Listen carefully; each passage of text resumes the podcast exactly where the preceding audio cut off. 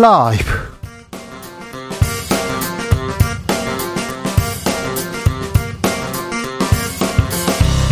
2023년 4월 13일 목요일입니다. 안녕하십니까. 주진우입니다. 미국의 도청 파장 오늘도 계속됩니다. 동맹국 간 정보 수집은 일상적이고 보편적이다. 악이 없는 도청이다. 청와대와 달리 용산 대통령실 안전하다. 대통령실에서 강조했는데요. 믿어도 되는 걸까요? 대통령 도청 당하는 거는 아니겠지요. 김승주 고려대 정보보건 보대학원 교수와 진단해 봅니다.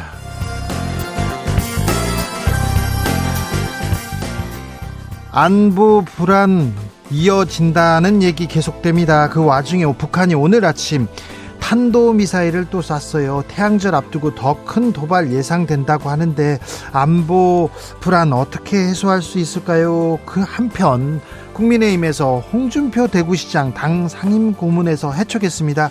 여러 해석들 나오는데요. 태영호 국민의힘 최고위원에게 직접 들어보겠습니다. 술에 취해 경찰을 때린 예비 검사가 있었습니다. 임용 취소됐는데요. 아, 예전 같으면 사건 되지도 않았을 건데 이런 얘기 나옵니다.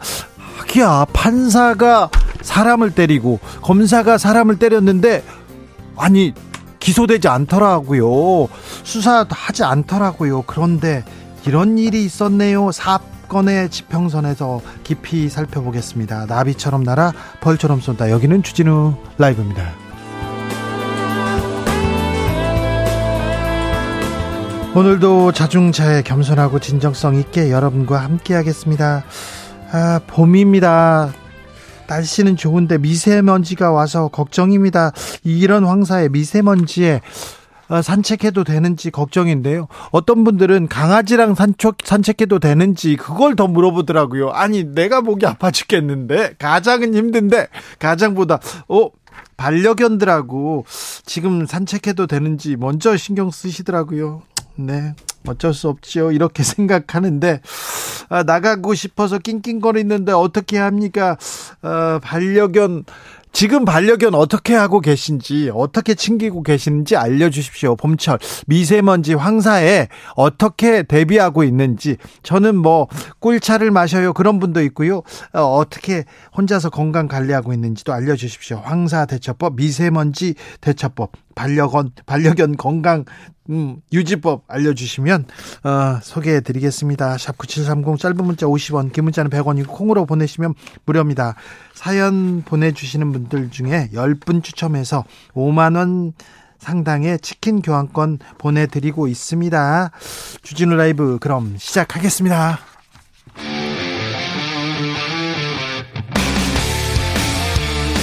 탐사보도 외길 인생 20년 주 기자가 제일 싫어하는 것은?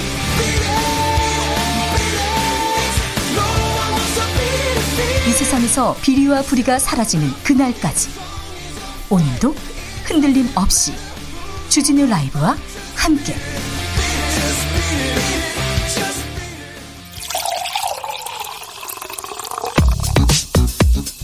진짜 중요한 뉴스만 쭉 뽑아냈습니다. 주스 정상근 기자 어서 오세요. 안녕하십니까. 하늘이 오늘도 뿌연했습니다. 미세먼지 가득했어요. 네, 어제 전국을 덮친 고농도 황사가 대기 정체로 빠져나가지 못하면서 이틀째 노란 하늘이 이어지고 있습니다. 어제 서울의 미세먼지 농도는 세제곱미터당 200에서 300 마이크로그램으로 기준치의 두세 배 이상 높았는데요. 근데 언제 빠져나간답니까? 어, 내일 오후부터 사라질 것으로 예보가 됐습니다. 이 대기가 확산되고 남부지방을 중심으로 비가 내릴 것으로 예상이 되고 있습니다. 네, 내일 오후부터 사라질 것으로 보입니다. 조금만 참으세요. 윤 대통령이 거부권을 행사했던 양곡관리법 오늘 국회 본회의에서 부결됐네요. 네, 양곡관리법은 초과 생산단 초과 생산된 쌀에 이 정부 매입을 의무화하는 내용을 골자로 하는데요. 어, 이 법에 대해 국회가 재표결한 결과 재석 의원 290명 중 찬성 177명, 반대 112명, 무효 1명으로 부결이 됐습니다.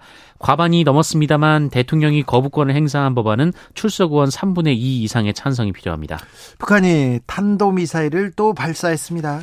네, 북한이 오늘 오전 7시 23분쯤 평양 인근에서 동해상으로 중거리급 이상의 새로운 탄도미사일을 시험 발사했습니다. 어, 참고로 오늘은 김정은 위원장 추대 11주년이 되는 날입니다. 이 탄도미사일은 정상보다 높은 각도로 발사돼서 약 1000km를 비행한 후 동해상에 떨어졌는데요.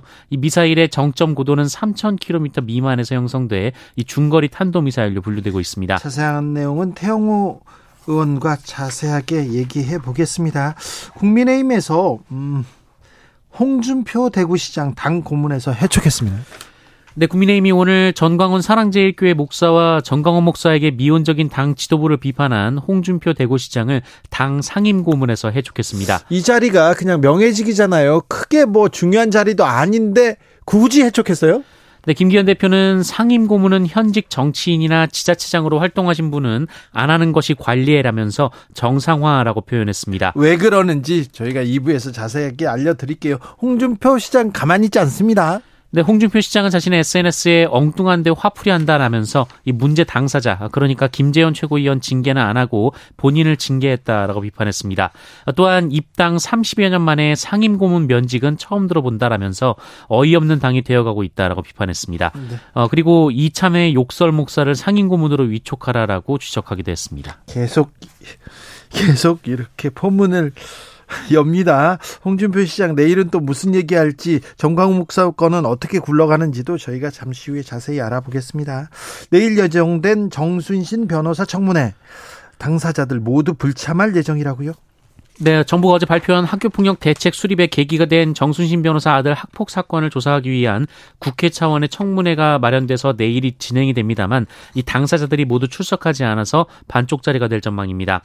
이 정순신 변호사는 공황장애를 이유로 그리고 학폭 당사자인 아들 등은 스트레스로 인한 심신미약을 이유로 들었습니다. 네. 어, 다만 정순신 변호사의 아들 학교폭력 처분 불복 소송을 대리했던 송계동 변호사는 출석하기로 했습니다. 한편 당사자 정순신 변호사 아들은 군 복무 중인데요. 이 민주당은 동원 명령을 통해서라도 청문회에 부르기로 했지만 어, 이에 맞춰 어, 이 시점에 지금 정모군이 휴가 중이라고 합니다. 휴가를 썼어요? 맞춰서요? 네, 정확한 경위는 아직 알려지지 않았습니다. 알겠습니다. 정순신 없는 정순신 청문회는 어떻게 될지도 저희가 살펴볼게요.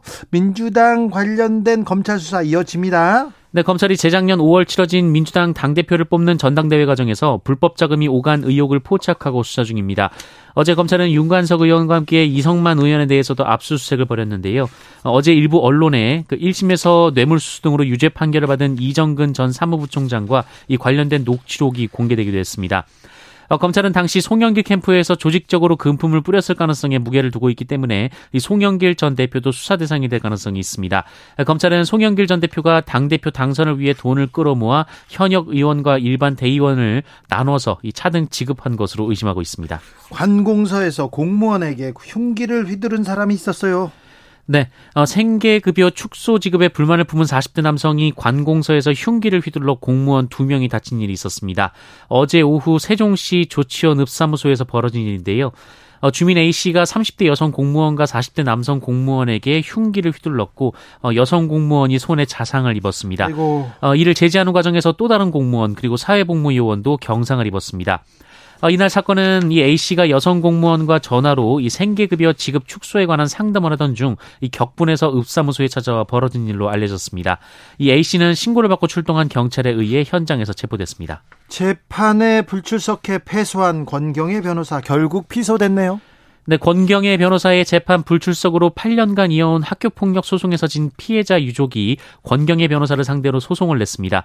어, 유족을 대리하는 양승철 변호사는 오늘 권경의 변호사 그리고 그의 법무법인 등을 상대로 2억 원 규모의 손해배상 청구 소송을 냈다고 밝혔습니다. 어, 양승철 변호사는 권경의 변호사의 불법행위 또는 채무 불이행의 손해배상을 청구한다라고 밝혔고요. 또 법무법인 및 구성원 변호사들 역시 연대 책임이 있다라고 설명했습니다. 어, 유족 측은 권경의 변호사가 재판에 불출석해서 재판받을 권리가 침해됐으며 이 패소한 사실을 통보받지 못해 상고할 권리도 침해당했다라고 지적했습니다. 네. 어, 특히 권경의 변호사가 1심 재판 때도 두 번 불출석해서 1, 2심을 합쳐 모두 다섯 차례나 불출석했다라고 설명했습니다. 매우 바쁘시네요, 변호사님이. 어, 피소됐습니다. JMS의 정명석 씨, 다른 여신도에게 또 피소됐습니다. 네, 외국인 여성 신도들에 대한 준강간 등의 혐의로 재판을 받고 있는 기독교 복음선교회 이 통칭 JMS의 교주 정명석이 한국인 여성 신도로부터 또 고소를 당했습니다. 어, 이로써 정명석을 이 성폭행 또는 성추행 혐의로 고소한 여성은 6명으로 늘었습니다. 어, 고소한 여성은 30대 여성 신도로 이분뿐 아니라 법적 대응을 준비 중인 피해자들이 더 있는 것으로 알려졌습니다. 이 피해자들의 법률 대리인에 따르면 피해자 대부분은 20, 30대 여성이라고 하고요. 어, 3, 4명 정도 더 고소장을 접수하기 위해 준비 중인 것으로 전해졌습니다. 네. 준비한 뉴스 답니까?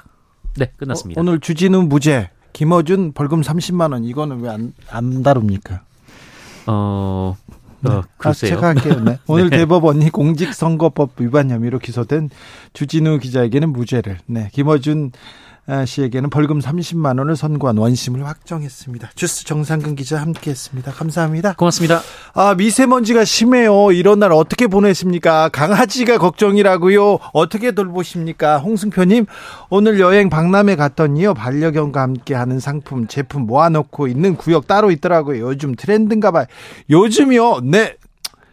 강아지가 상전입니다. 네, 상전이에요. 네. 강아지 간식이요. 제 과자보다 훨씬 비싸더라고요. 어이구. 2183님, 미세먼지가 심하면요. 마스크 안에 콧구멍에 착용하는 코 마스크를 사용합니다. 이중으로 마스크 하는 거죠. 아, 그렇습니까? 조혜숙님은 댕댕이들보다 더 에너지 넘치는 8살 아들은 미세먼지 농도와 상관없이 놀이터에서 놀려고 해서 걱정입니다. 칼칼한 목과 코, 소금물로 헹구는 건 어떨까요? 이렇게 얘기하셨어요.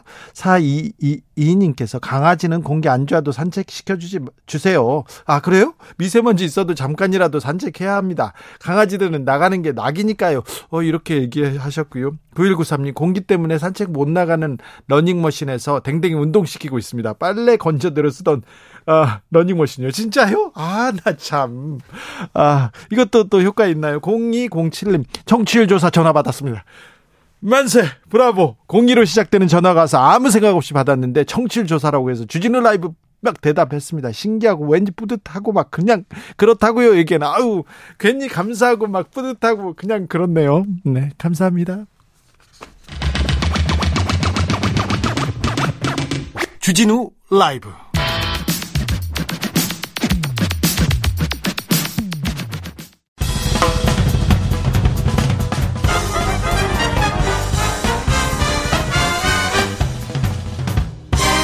훅 인터뷰. 모두를 위한 모두를 향한 모두의 궁금증 훅 인터뷰 미국 정보기관 CIA가 우리 대통령실을 도감청했습니다.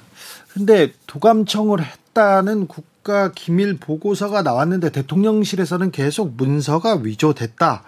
악이 없는 도청이다. 이렇게 얘기하고 청와대와 달리 어, 대통령 집무실 보안 시스템 어, 만전을 기하고 있다, 안전하다 이렇게 얘기를 하는데요. 이 말이 무슨 말인지 저 전문가와 함께 좀 자세히 알아보겠습니다. 국내 최고의 전문가인데요. 김승주 고려대 정보보호대학원 교수 모셨습니다. 안녕하십니까? 네, 안녕하십니까? 전문가가 보기에 교수님이 보기에 이번에 도감청 의혹, 도감청 사건 어떻게 보이십니까? 그러니까 제가 얘기를 하기가 좀, 좀 조심스러운데, 네. 저는 이제 기술하는 사람이니까, 네. 저같이 이제 보안 기술을 공부하는 사람들 입장에서는 네. 사실은 그렇게 놀랄 일은 아니고요. 도감청을 다 하고 있었다. 그러니까 정확히는 이제 도청이죠. 네, 감. 감청은 영장을 발부받아서 네. 합법적으로 엿듣는 거죠. 걸 얘기하니까 네. 이게 정확히 표현하면 이제 도청인 아, 거고요. 도청이라고 해야겠네요. 그렇죠. 예. 어, 그런데 뭐 미국을 비롯한 소위 Five Eyes, 네. 미국, 영국, 캐나다, 호주, 뉴질랜드 네. 이 다섯 개의 어떤 정보 동맹이 예. 전 세계를 대상으로 어, 도청을 해왔다. 예. 이건 뭐 워낙 예전부터 알려져 있었고 네. 그 기술력에 대해서도 뭐 꾸준히 어, 발표가 되고 있었기 때문에 네. 사실은 그렇게 제 개인적으로 놀라운 일은 아니었습니다. 그래도 기분은 나쁘잖아요. 아, 기- 기분 나쁘죠. 아무리 친한 친구라고 해도 우리 안방에다 CCTV 어 뭐 켜놓고 뭐 몰래 카메라 찍었다 그러면 이건 화날 일이죠. 아, 멱살 그렇죠. 잡을 일이죠. 그렇죠. 네, 그렇죠. 아, 그러니까 분명히 기분 나쁘니까 해서는 안안 일이고요. 네. 하지만 모든 나라들이 이제 그런 어떤 첩보 수집들을 하고 있는 거고요. 네. 예. 그런데 이제 어 우리나라가 그 대상 이었다는 이었다는 게. 게 사실은 굉장히 불쾌한 일이긴 하죠. 자, 교수님 어떻게 들었을까요? 어떻게 도착했을까요? 아, 이게 사실은 우리가 뭐 시긴트 그래서 네. 뭐 시그널 인텔리전스 이렇게 얘기를 하는데 네. 사실은 이게 굉장히 광범위한 용어입니다. 네. 신호를 분석해서 정보를 입수한다. 네. 어, 뭐 제일 일반적으로 하는 건 그냥 말하는 걸 엿듣는 거죠. 예. 이렇게 우산처럼 생긴 지붕기를 놓고 네, 이렇게 예, 말. 그대로 듣는 겁니다. 네. 아니면 어, 그 시설에 뭐 이렇게 소형 마이크 같은 걸 설치해 놓고 예. 그걸 통해서 이제 엿듣는 거죠. 네. 아, 그런데 이런 게 그렇게 쉽지는 않습니다. 네. 아, 왜 그러냐면 음성 신호라는 게 도달 거리가 굉장히 짧거든요. 네. 그래서 어 굉장히 먼 거리에서는 그런 걸 듣는 게 쉽지는 않습니다. 네.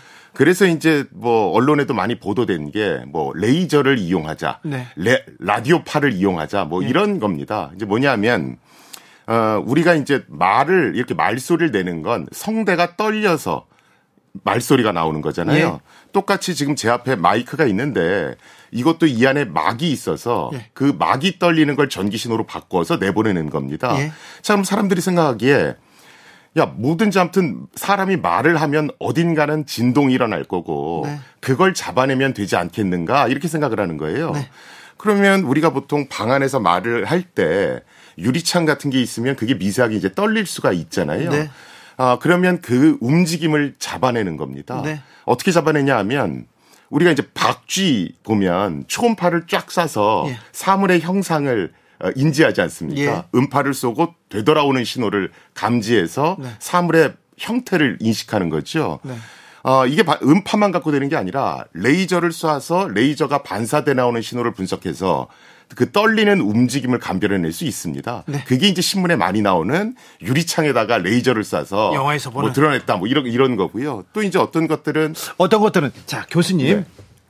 지금 대통령실 유리창이나 벽에다가 쏘아서 이걸 들었을 가능성이 높다고 보십니까? 아니요 그 기술도 있는 것이고요. 있는 거죠. 김병기 국정원 출신 네, 김병기 의원은 그렇습니다. 이렇게 물어봤더니 어, 아마 대통령실에 있는 자재, 네.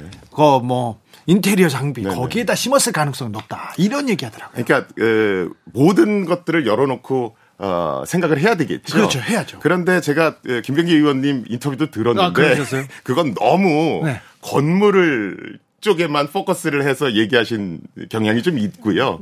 약간 오, 래전에 네. 네. 네, 네. 어, 사실은 지금은 도청 기술이라는 게 워낙 발전했기 때문에 굳이 어떤 그런 일을 안 하지? 않아도 여러 가지 방법이 있습니다. 그래서 사실은 지금 방송이 나갈 때 대통령 실을 도청했다. 이렇게 이제 문구가 나가지 않습니까? 그 런데 대통령실을 도청한 건지 어디를 도청했는지 아니, 모르죠. 그렇죠. 휴대전화를 도청한 건지 예. 아니면 뭐 밖에서 얘기하는 걸 도청한 건지 네. 그건 사실은 더 기다려봐야 됩니다. 예, 저는 기술적으로 또 좀 부족하니까요. 일반인이니까요. 네. 물어보는데 네, 네.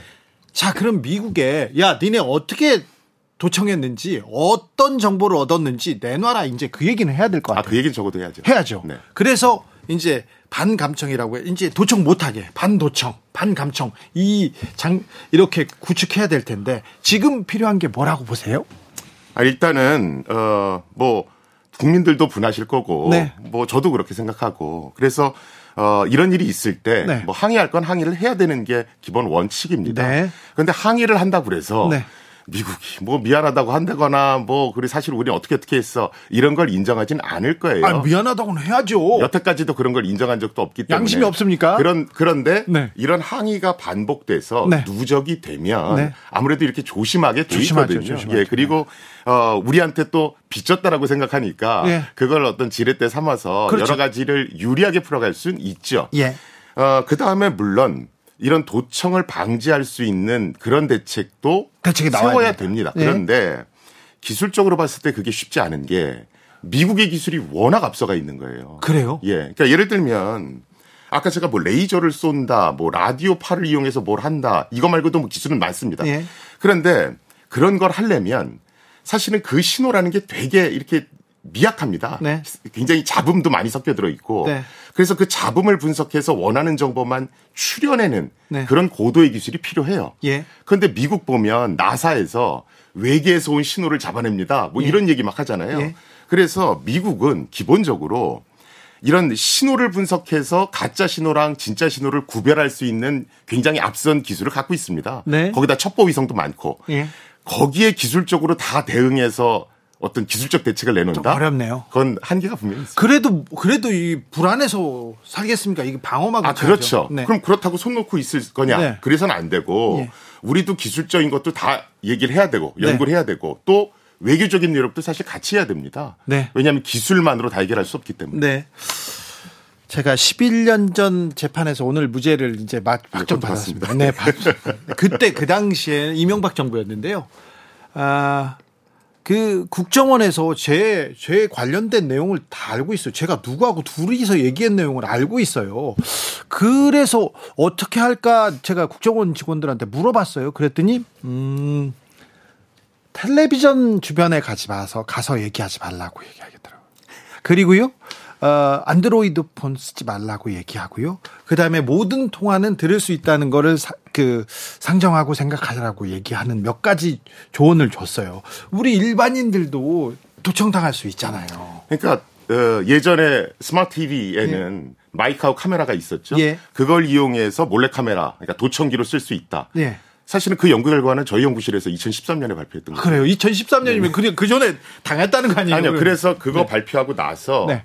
사실은 얼마 있다가 네. 위키리크스의 문건이 하나 공개됩니다. 예. 그게 이제 뭐냐면 미국 정부가 다양한 수단을 통해서 정보를 수집하는데 네. 거기에는 휴대폰도 있고 예. 또 스마트 TV도 있었다. 네. 근데 여기서 말하는 스마트 TV는 이제 우리나라 삼성전자의 스마트 TV였고 그렇죠. 해당 문건에는 이제 모델 번호까지 다 공개가 돼 있었습니다. 네. 그래서 이제 그 당시 그 얘기가 나온 거고요. 예.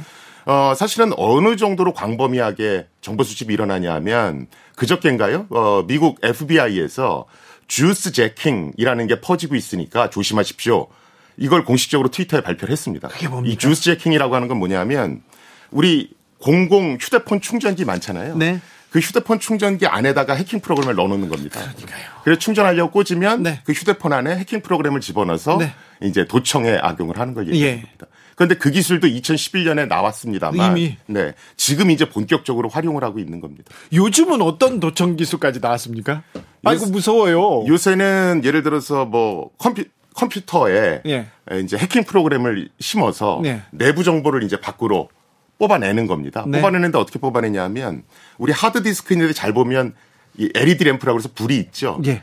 그 디지털 정보를 요 불빛 신호로 바꿉니다. 예. 마치 몰스보어 같이. 예. 그러면 밖에서 드론이 떠 있으면서 그 불빛을 전부 다 녹화해요. 무섭습니다. 예, 그래서 실제로 그 시연 영상을 보면 건물 안에 있는 모든 컴퓨터가 동작을 해서 막 깜빡깜빡거리고 있습니다. 하드디스크가. 네. 그러면 밖에서 드론이 그걸 찍어서 이제 해커들한테 보내는 거죠. 전화기를 제가 전화기를 4개씩 썼어요. 아, 근데 그 국정원에서 국내 정보를 하지 않고 이제 어그 개개인의 사생활 파일을 만들지 않는 것 같아서 그 다음부터는 조금 안심하고 있었는데 어이구 조금 무섭다 이런 생각이 들기도 해요. 음. 대통령실에서 아 철통 보안이다 도감청 우려 걱정 없다 우리는 청와대보다 훨씬 더 탄탄하다 이렇게 얘기했는데 전문가로서 이 발언은 어떻게 보십니까? 어, 대통령실도 분명히 신경 썼을 겁니다. 예. 그리고 뭐 여러 가지 대책 세웠을 거고. 근데 그런데 어, 사실은 이거는 어느 정도 이제 국민들을 안심시키기 위해서 하신 얘기 같고요. 예. 사실은 도청이라는 게 창과 방패 싸움 같아서 네. 완벽하다. 안심해도 된다. 이런 건 존재하지 않습니다. 네. 계속해서 기술이 발전을 하거든요. 네. 어, 그래서 아마도 음, 지금 내부 점검을 해서 또 다른 문제는 없는지 이런 거 체크하실 거고요. 제가 이제 방송 이렇게 듣다 보니까 예. 아, 정부 계시는 분들은 비화폰을 써서 안전합니다. 또 이런 얘기 많이 하시더라고요. 네. 비화폰은 도청을 막는 폰이 아니고 예. 대화 내용을 암호화시키는 네. 폰입니다. 네. 그런데 미국은 그 암호 기술을 깨는 프로젝트도 추진하고 있거든요. 그거 필요 없어요. 그래서 암호화된 거 뭐 깨버리면 되기 때문에. 네. 그러니까 어뭐 우리는 도청이 완벽하니까 안심해도 된다. 네. 이거는 조금은 좀 잘못된 말 같습니다. 근데 제가 위키릭스 저 줄리안 어산지를 네, 네. 만나러 갔을 때 만나러 가는데 계속 비와폰 다른 전화기를 만들어서 통화를 하자고 합니다. 네. 그래서 어찌어찌 이렇게 해서 만났는데 비와폰도 다 듣는다고 생각해야 된다. 모든 디지털은 듣고 있다고 맞습니다. 생각해라 이렇게 저한테 얘기하더라고요. 맞습니다. 맞습니까? 아, 그, 당연히 그렇게 봐야 되는 거고요. 그래요. 그런데 어, 예전에 에드워드 스노든 네. 문제가 터지고 나서 네. 지금 뭐 디지털 이제 휴대폰이든 이런 거 파는 업체들이 보안 수준을 엄청나게 끌어올리고 있습니다. 그래요? 그래서 예전만큼 그렇게 어, 쉬운 건 아니고요. 네. 저, 제 친구 중에 김어준이라고 있습니다. 네. 좀 불량합니다. 네. 근데 그 분이요. 이 그 도청에 노이로 제가 걸려 있어서 네. 전화를 안 해요. 그래서 저하고 지금 10년 넘게 통화한 적이 없어요. 음, 전 전화기를 안 씁니다, 저희들은. 그리고 만나면은요, 꼭 실외에서 걷습니다. 그리고 중요한 얘기는 저기 버스 정류장 그런 데 있잖아요. 길 시끄러운 데에서 거기서 계속 합니다. 이거는 좀 괜찮습니까? 어, 뭐, 굉장히 안전한 방법으로 하시는 거고요. 네. 왜냐하면 실제로 에드워드 스노든 폭로가 있었을 때 네, 네. 독일에서 타작이 팔리는 대수가 확 늘었습니다. 그렇죠. 그러니까 안 쓰려고 하는 거죠. 사실은 디지털 기기는 가급적 안 쓸수록 네. 안전합니다. 그렇죠. 네. 어, 김병기 의원은 건물을 부시고 지금 다시 짓는 수밖에 없다. 용산 대통령실 불안하다. 건물을 부시거나 이사 가라. 이렇게 얘기하는데 이 얘기는 어떻게 생각하세요? 아, 이- 그건 뭐 제가 드릴 수 있는 말씀은 아닌 것 같고요. 네. 일단은 뭐 건물을 부시기 전에 그 건물에 대해서 뭐 안전 진단을 말 나온 김에 다시 한번 해보는 게 옳은 순서 같고요. 예. 사실은 이제 도청 논란이 너무 이렇게 저 용산 이전하고만 직결돼서 자꾸 얘기가 나오면 네. 저는 본질을 바라보기가 어렵다라고 봅니다. 네. 그래서 지금은 도대체 어, 도청 기술이 어떤 것들이 지금 미국이 하고 있고 네. 거기에 대해서 어떤 대도청 기술을 개발하려면 네. 우리가 어떻게 해야 되는지 면밀하게 계획을 세우는 게 훨씬 더 맞고요. 왜냐하면 도청 기술과 관련한 것 또 대도청 기술과 관련한 것들을 연구하려 그러면 이 예산이 국회를 통과하기가 굉장히 어려워요. 아, 그렇죠. 너희들 그거 어디다 쓰려고 그래? 또 이러거든요. 자세히 설명하기도 그렇잖아요. 네, 네. 그래서 사실은 뭐 비화폰 개발하고 대도청 기술 개발하는 게 연구소 입장에서는 그렇게 쉽지는 않습니다. 그런데요, 이 기회에 우리 이 기술 만들고 시스템도 좀 정립해야 될 것 같습니다. 안전한, 안전한 정보, 이 국력하고도 직결되는 거 아닙니까? 아, 전 그래야 된다고 보고요. 그런데요, 대통령 CIA가 안보실장만 받- 들었을까요? 국방 비서관 얘기만 들었을까요? 외교 비서관 얘기만 들었을까요? 저는요, 대통령실 걱정됩니다. 대통령도 걱정돼요. 걱정돼서 하는 얘기예요. 네네. 당연히 뭐, 어, 예전에도 네. 실제로 대통령 또 수상을 실제 도청했던 사례가 있죠. 미국 같은 경우에는. 예. 그래서 사실은 도청의 대상은 일단 주요 보직에 있는 모든 분들이 도청의 대상이라고 보시면 되고요. 예. 그래서 제가 어, 대도청 기술도 개발해야 되고 외교적으로 풀려는 노력도 해야 된다. 네. 이게 그래서 뭐 지금 건물에만 너무 집착할 게 아니라 그걸 총체적으로 한번 말 나온 김에 네. 얘기해서 예산 투입할 땐 투입하고 또 뭐 항의할 건 항의하고 이럴 필요가 있다고 말씀드리는 겁니다. 아, 전화기도 다 한 번씩 바꿔야 되나, 뭐 그런 생각도 드는데요. 저는 사실은 외부에 이제 뭐 컨설팅 같은 거 할 때 예. 특히나 CEO 분들 네. 뭐 이런 분들랑 할 때 아, 전화기는 그냥 웬만하면 자주 자주. 그냥 자주자주 교체하십시오. 네. 그 얘기를 합니다. 네. 그리고 뭐, 뭐, 인터넷과 연동된 거 웬만하면 쓰지 마시고, 뭐 그런 얘기 많이 하는 편입니다. 저도 6개월도 주기로 계속 바꿨는데요. 요새는 뭐 경제 사정이 좀 그래가지고요. 안 바꾸고 있는데 저 또 바꿔야 되겠네. 지금은 컴퓨터 하드디스크에 나오는 그 진동, 네. 우리가 컴퓨터 딱 키면 미세하게 진동하잖아요. 네. 그것을 분석해서 지금 이 컴퓨터로 무슨 작업을 하는구나, 이것까지 알아낼 수 있는 기술이 이미 개발됐습니다. 이 사태에서 좀 배워야 될 것 같습니다. 고민할 점이 많았습니다. 많이 배웠습니다, 교수님. 아유, 감사합니다. 김승주 고려대 정보보호대학원 교수였습니다. 교통정보센터 다녀오겠습니다. 김한나 씨.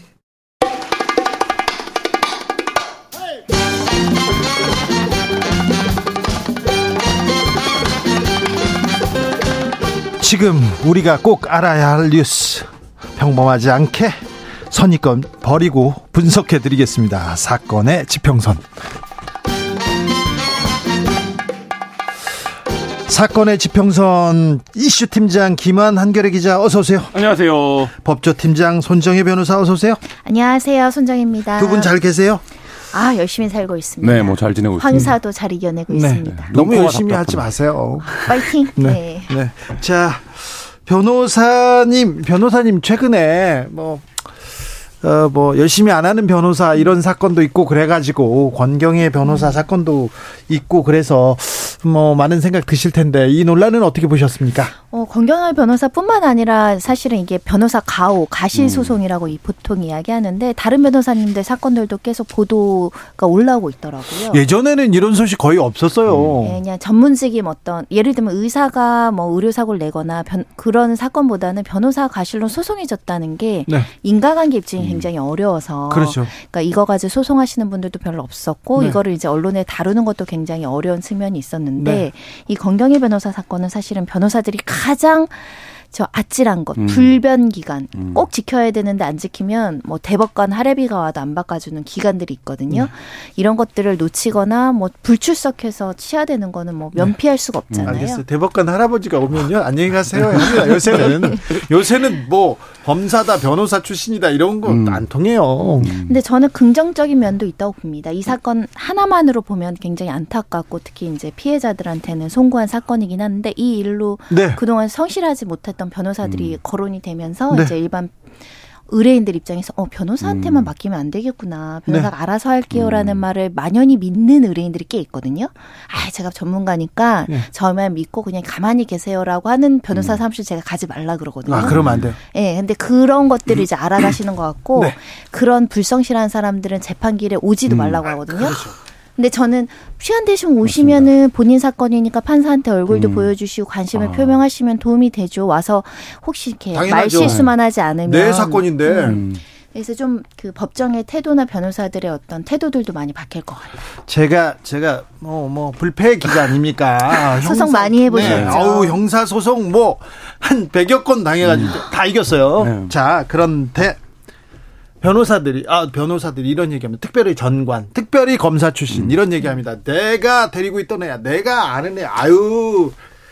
아, 저, 저 가족하고 부부, 부부 동반으로 해외 여행 가잖아. 골프 같이 쳤잖아. 이, 이런 얘기 하지 않습니까? 내가 다 얘기할게. 뒤에서 할게. 이런 사람 믿으면 안 되죠. 그죠? 그래서 사자의 사기의 사자가 될수 네. 있겠죠. 그런, 그런 얘기 하시면요. 변호사법 위반이죠. 그래요, 그렇죠. 의뢰인의 적극적인 참여를 유도하는 변호사가 좋은 변호사다. 그렇죠. 예. 서면을 잘 써야 네. 됩니다. 일단 서면을 쓰고 그 다음에 이제 이야기를 해야죠. 그렇죠. 서면도 안 내고 말로만 하는 사람들은 정말 퇴출돼야 되고 퇴출되는데 요 최근에 일련의 사건들이 도움이 네. 됐으면 좋겠습니다. 일부 검사 출신들 50억 클럽에서도 나오는 분들 네. 있지 않습니까? 그 사람들은 서면을 쓰거나 재판정에 가지 않아요. 뒤에서 내가 다 알아서 할게 이렇게 얘기하시는 분들이 있는데 그런 사람 믿으면 안 됩니다. 자 오늘 사건은요. 사건 번호 0413 술 취한 경찰관 폭행한 예비 검사 사건입니다. 이슈 팀장 사건 개요 부탁드립니다. 네, 이번 달 말에 검사 임용 예정이었던 예비 검사가 있었습니다. 아유 하늘 무서운 줄 몰라요. 네, 근데 술에 취해서 이제 경찰관을 폭행한 사건인데요. 네. 뭐, 이 강남에서 밤늦게 새벽 한 12시 반까지 술을 먹었대요. 그러다가 행인과 시비가 붙었습니다. 네. 그러니까 이걸 본, 어, 본 시민이 이제 신고를 한 거죠. 그래서 지구대 경찰이 출동을 했습니다. 일단 싸우고 있으니까 분리를 시킨 거예요. 네. 그리고 이제 분리해서 진술을 당연히 받았겠죠. 그 과정에서 이 여성 경찰관의 머리를 움켜쥐고 손바닥으로 폭행을 합니다. 네. 그리고 본인의 mentality를 드러내는 이제 말을 합니다. 내가 누군지 아냐? 넌 누구나 했느냐? 뭐 이렇게 이제 고성을 지르고 이제 위협을 한 거죠. 예. 그리고 이런 폭언을 하- 한 끝에 영화 많이 보셨어. 내가 막 어, 네. 니네 서장하고 그 어, 얘기 아니에요. 네.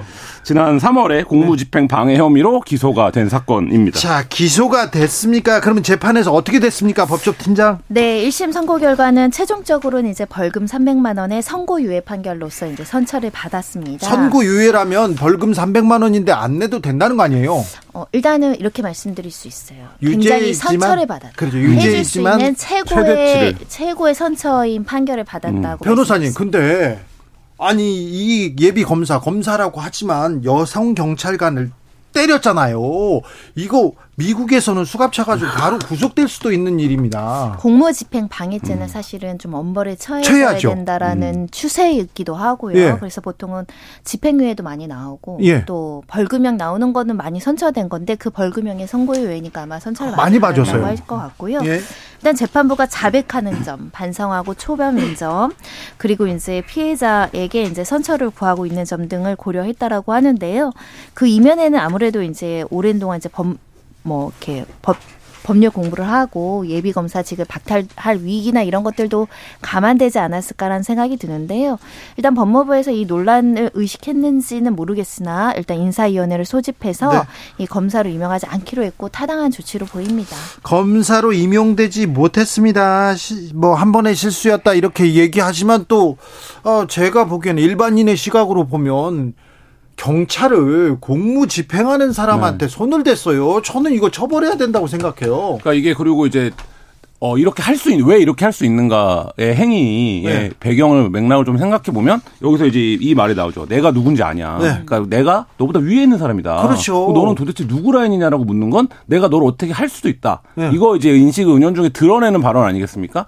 그러니까 이 사건을 보면서 뭐 지금은 많이 달라지긴 했습니다만 검사라고 하는 직업, 검사 검찰이라고 하는 집단이 가지고 있는 어떤 사회적 위계에서 힘 이런 것들이 좀 단적으로 드러나는 네. 과시하는 그런 이제 사건이었습니다. 이런 걸 특권 의식이라고 하는데 사실 되게 젊으시더라고요. 네. 이제 예비 검사니까. 예. 어, 근데 이런 특권 의식 특권 의식이 생겼다는 게좀 놀라요. 요즘 법조인들은 특권이 뭐예요? 뭐 이런 상황인데요. 아니 그 변호사님이나 그런 네. 거고요. 그런 그런데 네. 요즘은 달라졌다고 말씀하셔서 그런데 네. 옛날에 예비 검사가 이랬다. 음. 옛날에 검사가 이랬다. 이거는요.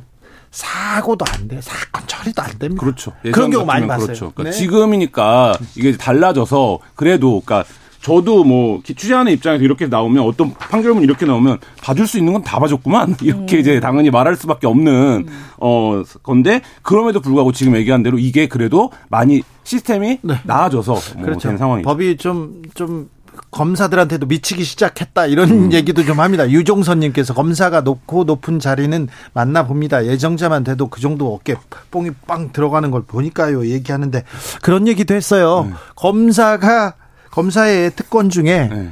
범죄자를 기소해서 죄를 만드는 것도 있지만 죄를 봐주는 거 있잖아요. 기소하지 않으면 벌을 받지 않지 않습니까? 그런데 최근에는 그 검사들이 어 검사들이 자꾸 사회면에 등장하기도 합니다. 그동안 최근엔 좀 여러 사건이 있었어요. 네, 그렇습니다. 뭐 올해 4월에 있었던 일인데 한 여검사가 회식 중에 후배 검사를 추행한 사건이 있었습니다. 그게 좀 놀라웠어요. 네, 회식 중에 이제 초임 검사인 남성 후배 검사를 강제로 추행했다는 의혹이 제기가 됐고 대걸참 대검이 진상 조사에 착수를 했는데 뭐 지방 검찰청 소속 검사인데 평검사 인사 이동을 앞두고 회식 자리에서 뭐 껴안고 우리 집에 가자 뭐 이런 발언을 했다는 거예요. 근데 이제 이게 보통 이제 남자 선배, 남자 상사가 많이 했죠. 어, 예, 그런 사건들은 굉장히 많았는데 많았어요. 예, 이 사건은 이제 여자 상사가 남자 후배한테 이제 그랬던 사건이고 아직도 그런데 검사들은 이렇게 회식 열심히 하더라고요. 아직도 룸사롱에서 회식하는 검사들 압니다. 제가 어느 직업의 어느 분지도 아는데 거기까지는 얘기하지 않겠습니다. 근데 그좀 변호사님 왜 그럴까요? 아, 일단 이게 검사 조직도 굉장히 폐쇄적인 데다가 가불관계, 위계 질서가 음. 굉장히 많고 아까 말씀드린 특권 의식 있잖아요. 사실은 검사가 가지고 있는 권한은 지대합니다. 그 조직 내에서는 사실은 법원을 오면 이제 검사가 이제 변호사와 대등한 위치에서 어떤 판단을 받지만 일단 기소 단계까지는 검사가 진짜 왕이죠. 네. 그러다 보니까 이제 일단 변호사들도 그 권위가 있으면 들어갈 때마다 조아리고 들어가고 모든 검사 앞에는 조아리는 사람들만 있습니다. 한마디로 네. 말씀드리면 거기에서 잘못된 선민의식이나 권위의식이나 특권의식이 생길 수 있어요. 맞아요. 그래서 제가 검찰청 들어갈 때마다 이렇게 어깨가 이렇게 되죠. 검찰청 저가 처음에 기자 초년병실제에 끌려갔는데 저 검사가 어떻게 조서를 써주느냐에 따라서 죄, 저의 죄가 어떻게 될까 이걸 계속 고민하게 되는 거예요. 그래서 공손해질 수밖에 없고 어떻게라도 조금 더 잘 보이려고 노력하는 게 너무 자존심 상해서 제가 몇 달 동안 고민하고 몇달 동안 자존심 상했어요. 그 다음부터는 제가 이제 바꿉니다. 검사한테 조아리지 않는 사람도 하나 더 봐야 된다 해가지고 그때부터는 제가 항상 찢어진 청바지를 입고 가서 다리를 꼬고 싸웠습니다. 네, 싸우자마자 항상 우리. 의뢰인이었으면 혼냈을 그런데 거예요. 그- 그- 그 래서 변호사하고 많이 싸웠어요. 네. 쉽지 않죠. 저도 검찰 조사 두 번 받아봤는데 기사 때문에 처음에 갔을 때 기억이 의자에 이제 앞에 앉아 있잖아요. 아무 말도 안 시키고 그냥 둡니다. 어 그리고 서류를 보는 것처럼 하니까 뭐라고 말하기도 그렇고 분위기도 무겁고. 아 그게 작전이에요. 네, 그렇죠. 그러니까 그 상태에서 완전히 내, 누가 지금 키를 쥐고 있는가를 네. 보여주고 했는데 막상 문답을 시작하면 사건을 잘 몰라요. 아, 그 어쩌고도 안 했고 네, 뭐 그런 일이 그런 경우 있어요. 네. 전 도지사였는데요. 전 도지사가 뇌물수뢰 혐의로 경찰청에 끌려왔습니다. 어유 도지사님 오셨어요? 오셨어요? 그래 잠시만요 하고 검사가 가요. 네. 그런데 점심 시간이 지난 거예요. 음. 아 식사하세요. 음. 아유 아직까지 계셨어요? 그리고 또 갑니다. 음. 그날 저녁에도 아이고 도지사님 음. 잠시만 계세요. 그리고 또 갑니다. 음. 다음 날 도지사가 다시, 다시 검찰에 와. 와서 검사님 제가 잘못했으니 어. 주소 받아주세요. 그것도 작전이었어요. 아, 네, 그렇죠. 그런... 여러 작전이었습니다. 그런데 아무튼 성추행 얘기는 계속 나옵니다. 성추행 그리고 막 피의자를 불러다가 네. 피의자를 불러다 성추행 성추행이 아닌 성폭행한 그런 음. 사건도 있었죠. 뭐 기자를 성추행한 사건도 있었고요. 음. 수사관을 성추행한 사건도 있었고. 근데 네. 이제 이 사건들의 특징이 뭐냐면 대부분 회식 자리에서 일어나고 네. 그다음 위기에 의한 경우가 많습니다. 그게 일부 검사들 네. 얘기입니다. 일부 법조인 얘기입니다. 자, 지금 사회면에 나오는 그런 사람이 음. 또 어디에 나왔습니까? 일단은 아까 말씀드린 사건 하나 소개해드리면요. 네. 관악구 소재 한 주점에서 회식을 하다가 이제 여성 수사관의 음. 어깨, 손, 신체 부위를 만진 혐의, 강제추행 혐의죠. 네. 이 사건 기소됐습니다. 그리고 법무부에서 검사 징계위원회도 열었고요. 어, 품위 손상을 이유로 해임했 있다라고 하는데요. 아, 그래요? 네, 일단 재질이 좋지 않다라고 봤고요. 다만 이제 범죄 전력이 없는 점 등을 고려해서 이제 사건 처리가 됐는데 이 사건은 징역 8월에 집행유예 2년이 나왔습니다. 과거에 비해서는 그래도 기소돼서 처벌도 나오고 집행유예가 나오는 점은 고무적이긴 하지만 사실 고무적이라고 이야기할 수도 없잖아요. 음, 네. 동종의 피고인보다 훨씬 더 사회적인 책임감이 있는데 그렇죠. 직장 어, 하급 자리 이렇게 강제 추행했으니까 당연히 해임 처분은 타당하고요. 관련 된 판결이 나왔고 이, 뭐 성폭력 치료 프로그램도 이수해야 되고 취업 제한 명령도 같이 선고했습니다. 네. 검사 관련된 기사는 드문드문 나오지만 상당히 상당히 좀 어, 가려져 있다 이런 생각 듭니다. 그런데요. 사실은 이런 기사가 나오는 것도 얼마 되지 아, 않았어요. 어, 김수창 제주지검장 기, 그 사건만 봐도 검사들이 얼마나 특혜를 받고 있고 특권 의식에 쩔어 있는지 아 그냥 어, 인식할 수 있었어요. 네, 맞습니다. 그 2014년도에 있었던 일인데 한 남성이 이제 길에서 음란행위를 하다가 이게 CCTV 화면 보신 기억들 그렇죠. 텐데요. 여고생들, 여중생들 졸졸졸 또 따라다니면서 CCTV에 그대로 찍, 찍혔잖아요. 네, 그래서 저도 이 사건 그때 관련해서 이제 취재한 내용들을 보면 처음에 이제 경찰서에서 침묵을 지킵니다. 가만히 있습니다. 네. 근데 경찰이 당신 누구냐 계속 물어보는데 정체를 알고 깜짝 놀란 거죠. 이 사람이 네. 이제 제주지검장이었던 아, 네. 거예요. 네. 그러니까 이게 제주도 경찰서에서 얼마나 놀라운 일이겠습니까, 네. 사실 당시에. 뭐 그런 상황이었는데 당시에 이제 김수창 제주지검장은 어, 성선호성 장애 진단을 받았고 이 장애에서 이제 6개월 이상의 입원 치료 후에는 재범의 위험이 없다 이러면서 이제 기소유예 처분을 받은 거예요. 여기에 검사들의 기술이 들어가 있습니다, 그렇죠. 변호사님. 어, 사실은 이 사건 같은 경우는 처음에는 그좀 개인적인 문제로 치부하려는 시도들이 좀 있었습니다. 네. 언론 보도나 이런 것들. 그리고 실제로 그런 면도 있었는데요. 실제 이제 법무부가 이 사표를 수리하는 과정에서도 이 변호사 개업이나 연금의 불이익 을 주지 않으려는 그렇죠. 조치를 해서 좀 논란이 됐었는데 왜냐하면 해임이나 파면을 그렇죠. 시키면 연금에 이제 손실을 보는데 그 사표를 수리하게 된다고 한다면 그런 제한이 없다 보니까 이것도 좀 면피를 해준 거 아니냐 강력하게 네. 징계하지 않았다라는 비판의 목소리가 있었죠. 기소를 하면요 유죄가 당연합니다. 죄를 음. 받을 수밖에 없기 때문에 그때 또 검찰에서 이렇게 쓰는 또 수가 있는데요. 수사심의위원회, 기소심의위원회, 음. 위원회를 꾸립니다. 네. 아, 이상하게 좀 음, 한동훈 법무장관 사건도 네. 기억나고요. 삼성 사건도 기억나죠. 그렇죠. 이 심의위원회를 꾸려서 아니 그 일반인들이 위원회에서 기소하지 말라고 했다. 네. 정신 치료를 받으라고 했다. 이렇게 빠져나가는 거 아니에요? 네, 그렇습니다. 이게 일반인들은 뭐 수사심의위원회 열릴 때마다 반복되는 논란이긴 한데 법을 잘 아는 사람, 법에 힘을 쓸 수 있는 사람만 쓸 수 있는 제도가 아니냐. 그것도 아무나 못 네, 써요. 일반인들은 뭐 거의 상상도 할 수 없죠. 내가 기소돼야 되는데 나 수사심의위원회 열어주세요라고 하면 어, 뒤통수 안 맞으면 다행이다 아직도 네. 분위기 이런데 검사들 같은 경우 여기 어떤 테크닉이 또 들어가냐 말씀하셨지만 사표를 수리하는 방식으로 진행이 되면서 변호사 영업도 이제 후에 개업도 해서 지금도 변호사를 하고 있는 그런 상황이죠. 그렇죠. 그때 김수창 제주지검장이 어, 옷을 벗었잖아요. 네. 그러니까 아이고 저분은 좋은 사람인데 좋은 사람인데 불미스러운 일로 옷을 벗었어 그러면서 검찰청에서 일을 이렇게 밀어줬대요. 어. 그래서 변호사 되고 돈을 엄청 벌어가지고요 행복하게 잘 산다는 그런 음. 얘기도 있습니다. 그런데요 검사님들이 특권 지지층은 맞는 것 같아요. 막참 막 막 술집에서 막 과도한 요구하고 막 그러다 막 때리고 막 그런 사람도 그렇죠. 있어요. 그러니까 이게 검사와 일반인이 네. 그 사건에서 붙으면 굉장히 상식적이지 않은 일들이 많이 벌어지는데요. 그러니까 택시 기사를 새벽에 새벽에 출입 취해서 차 문을 이제 막 연락을 오고 택시 안에서 막 이제 차를 세워라 뭐 하고 이제 기사랑 이제 시비가 된 거죠. 이 과정에서 기사의 머리를 때리고 이제 어깨도 막 깨물고 이렇게 한 검사가 있었는데 어 경찰은 기소 의견으로 송치를 했습니다. 그런데 검찰은 피해자랑 합의를 하지 않았냐 이러면서 기소유예 죄송합니다. 불기소 처분을 내린 거예요. 그 그래서 결국엔 재판을 피했고 이 검사는 감봉 1개월의 자체 징계만 받았던 사건이 있었습니다. 아 이게 말이 됩니까? 근데 뭐 폭력 사건 같은 경우에는 합의하면 많이 선처를 해줄 수 있다라는 문제는 있는데 사실은 우리 사회가 좀 검사가 두 가지 그 사건 사고로 많이 문제가 되죠. 폭력적인 부분이나 성적인 부분. 네. 굉장히 좀 맞아요. 안타까운 면이 있어요. 그래서 좀 분석을 해보자면 그건 제 개인적인 네네. 생각인데 외교부도 성 문제가 많거든요. 검사들도 좀 성적인 비 문제가 많은데 1, 2년마다 이렇게 지역으로 다니면서 이제 가정이나 이런 것들 많이 떨어져 있고 가족 관계가 많이 단절된 분들도 꽤 많아요.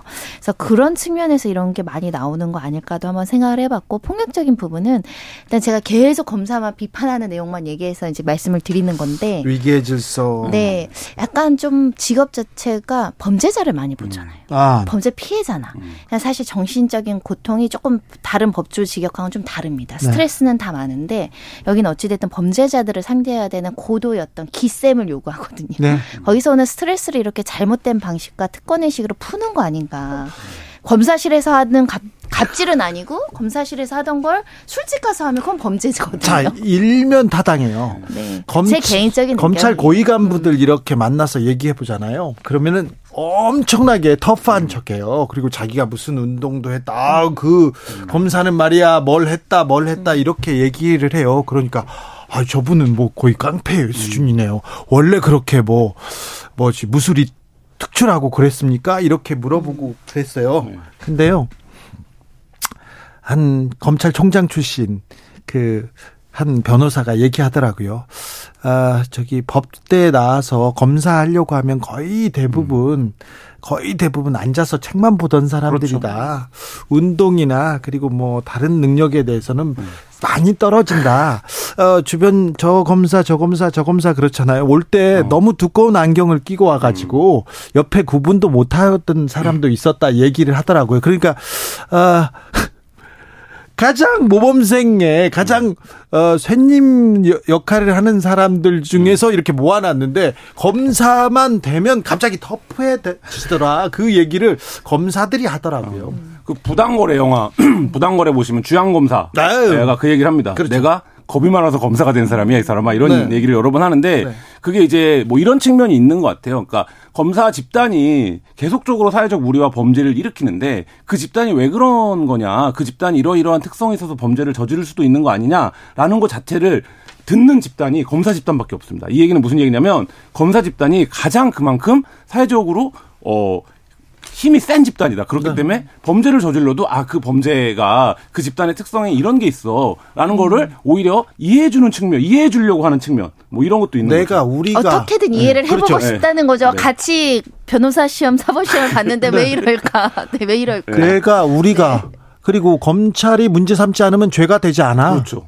살인도 우리는 봐줄 수 있어. 이런 생각이 조금 있는 것 같아요. 다 그렇지는 않지만 그래서 아까 변호사님이 말했듯이 아 성범죄 그리고 폭력 범죄 아, 생각해 보면 그렇게 가서 그렇게 아, 제- 제가 기자 생활하면서 들었던 말 중에 굉장히 인상적이어서 기억하고 있는 말 중에 하나가 어떤 사건이 있었는데 한참 법조를 오래 했던 선배가 이거 누가 이길 것 같아? 라고 물어서 저는 이제 그때 나름 소신을 얘기 갖고 얘기했는데 아니 검사가 이길 걸? 이러는 거예요. 그래서 왜? 왜 검사가 이기냐고 했더니 다 이거 안 되면 다른 거라도 해서 결국엔 기소해서 범죄자로 만들 거야.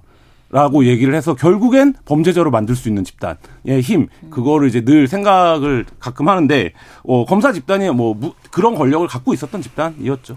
2천 명 정도밖에 되지 않는 집단인데 사실 대한민국에서 차지하는 위치는 아, 굉장히 그럼요. 엄청나죠. 아 지금 최근에는 왜 이렇게 또 검사들이 많이 보여요? 다방면에 네. 국립암센터에도 나오셨어요. 지금 서울대병원에도 있다가 음, 네. 그래서 네. 검사들은 항상 좀 겸손한 마음을 가져야 되는데 구조 자체가 겸손함보다는 음. 좀 과시가 더 필요한 집단이 되다 보니 가끔은 어떨 때는 검사님들이 쫙 도열해 있으면은 어, 좀 무서울 때 있죠. 어, 네.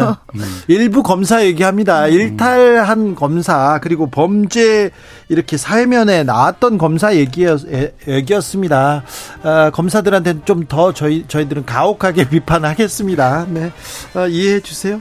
자, 오늘 사건의 지평선 김한 손정혜 두 분과 함께 했습니다. 감사합니다. 네, 감사합니다. 검사들 잘하면 칭찬해 줄게요. 네.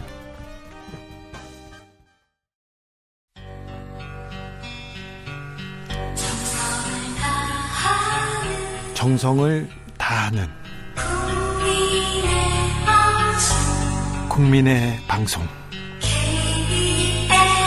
KBS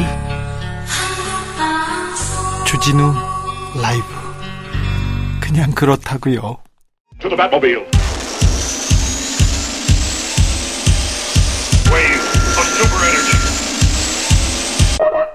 주기자의 1분 김성한 전 국가안보실장이 교체된 뒤 김태효 국가안보실 1차장의 위상 독보적입니다. 원톱이라고 불리더라고요. 사실 대선 때부터 그는 최고 실세였습니다. 윤 대통령의 이웃 주민이라죠. 그래서 윤 대통령 부부와 막역하고요. 수시로 술잔을 기울였다고 합니다.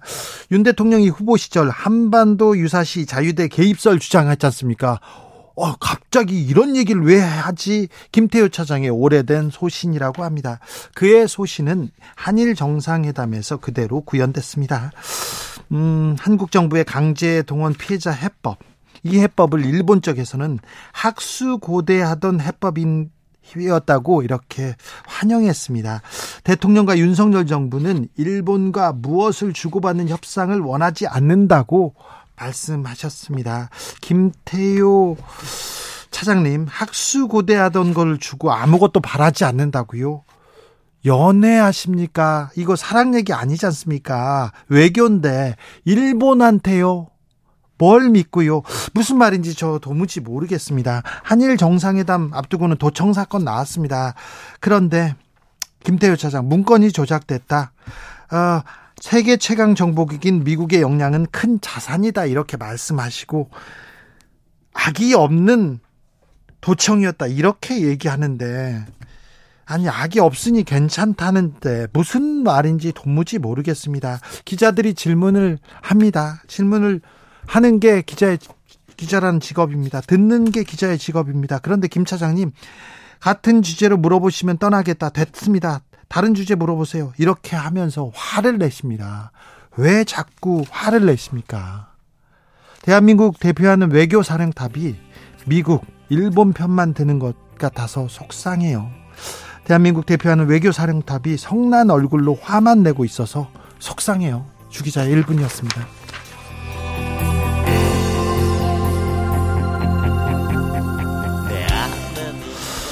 내 귀에 도청장치가 불렀습니다. 밴드 이름입니다. 네. 이메일.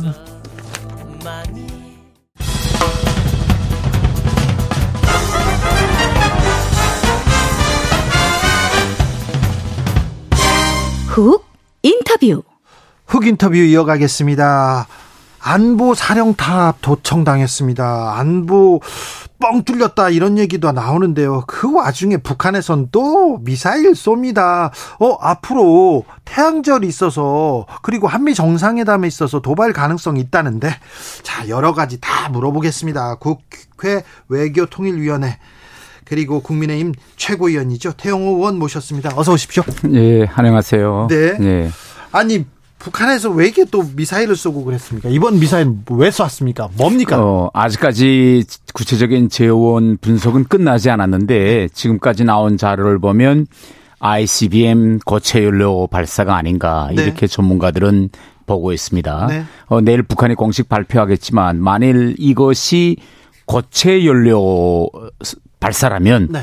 이거는 지금까지 북한의 미사일 개발해서 다시 한번더한한 단계 단계, 올라가는 데 그런 이제 의미 있는 그런 발사라고 볼 수 있겠습니다. 아, 북한의 미사일 실력 능력은 그리고 핵 능력은 좀, 네, 좀 우려할 만하군요. 제가 좀 이야기하고 싶은 건요.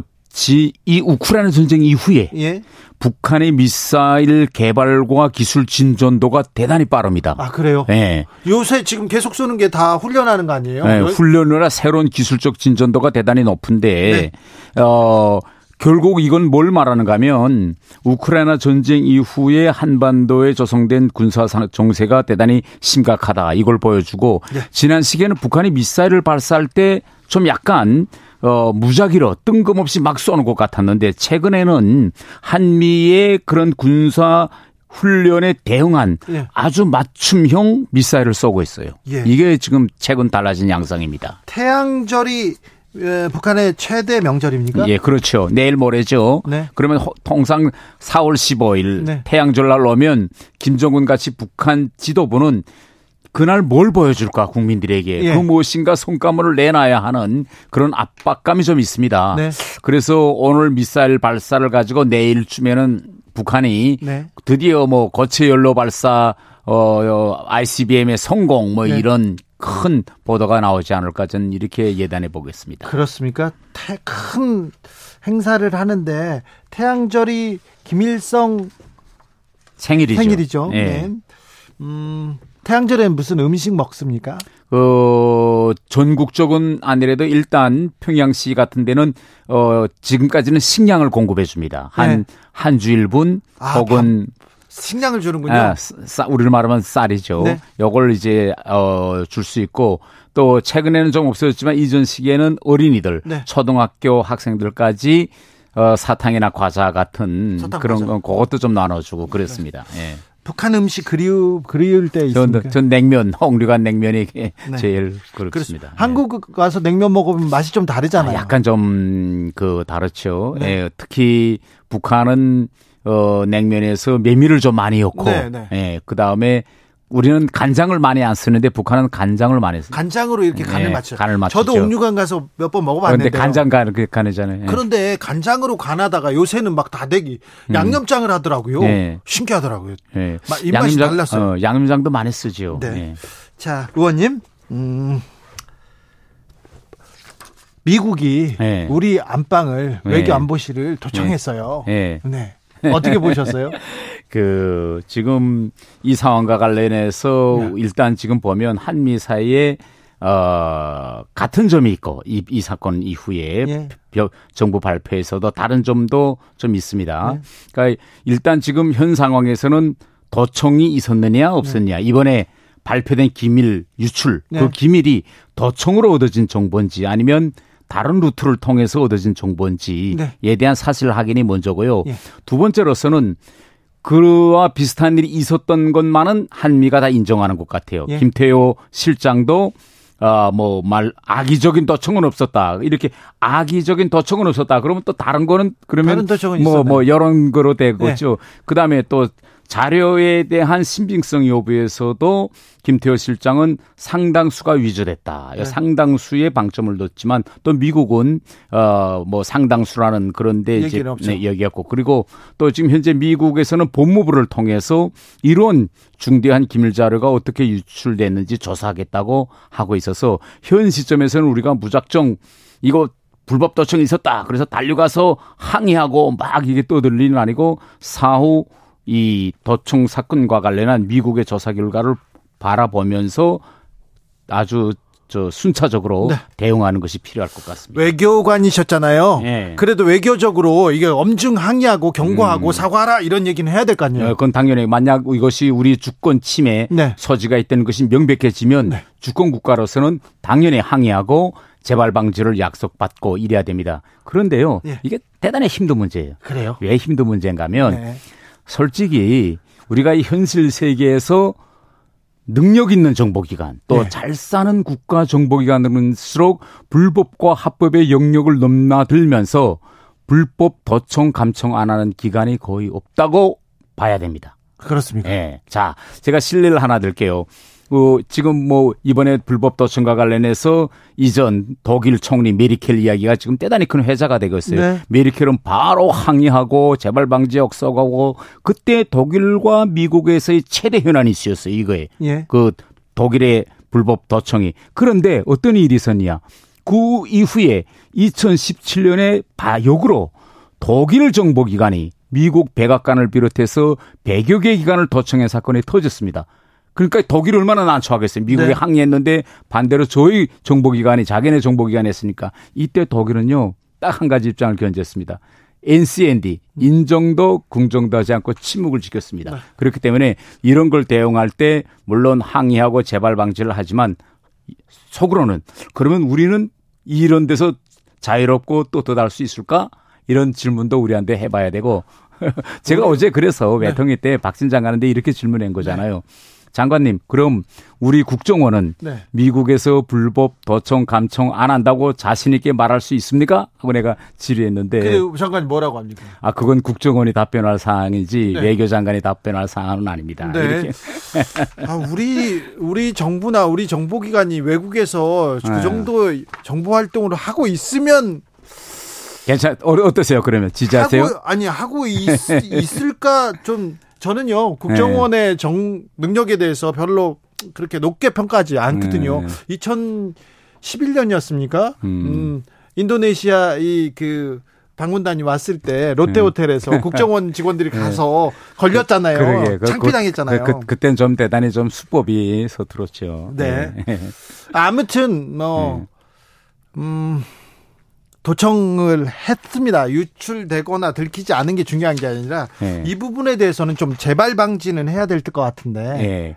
그, 물론 재발 방지도 하고, 그런데 저는 그래요. 그러면 이런 사건이 생기면 뭐 미국이 지난 시기 관례를 보면 재발 방지를 약속합니다. 네. 그러면 그것이 지켜졌느냐? 네. 아, 거기에 대해서는 또 새로운 우문이 둘 수밖에 없죠. 그래도 외교 외교적으로 그러니까 당연히 우리는 네. 요구하고 요구하고. 항의하고 재발 방지를 했지만 네. 아 재발 방지를 했으니 이젠 안 할 거야 이렇게 안심하면 안 되죠. 그렇죠. 우리는 이번에서 교훈을 찾고 더 강한 보안 대책을 취해야 된다. 그런데 이번 사건과 관련해서 지금 우리가 어떤 점을 주의해야 되는가면 지금 민주당 쪽에서는 김태호 차장이 상당수가 위조됐다. 이러면 그러면 위조 안 된 건 뭐냐? 예. 어, 사실과 가짜를 가려달라. 이렇게 지금 이야기하는데 이게 대단히 난처한 문제입니다. 만에 하나 네.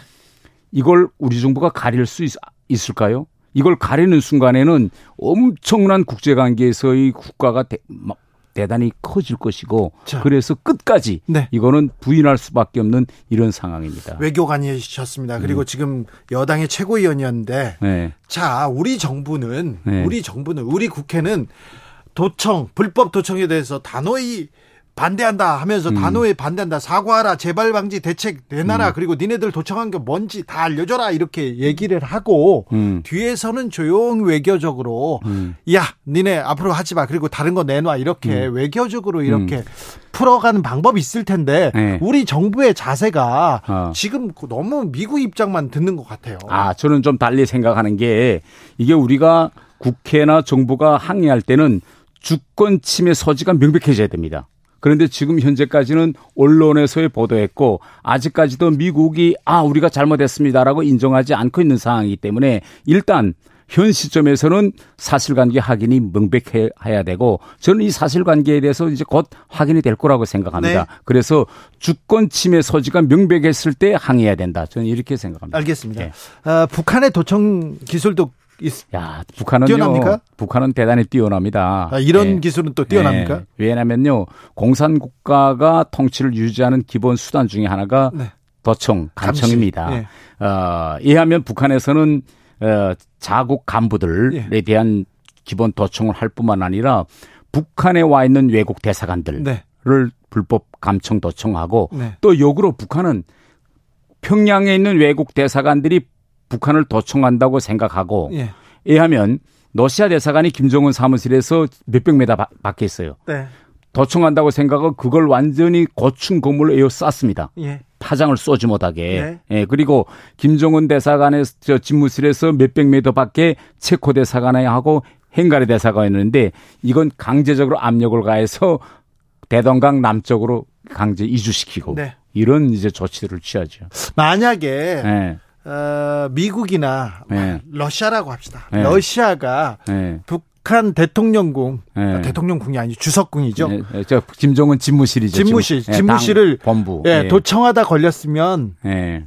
어, 북한에서는 어떤 반응이 나올까요? 그 일단 어 북한은 우리처럼 강력히 항의하거나 이러지 않고 이 문제를 물밑에서 조용히 해결하고 네, 대신 그 대가로 무엇인가 큰 걸 달라고 할 겁니다. 큰 걸 달라고. 예.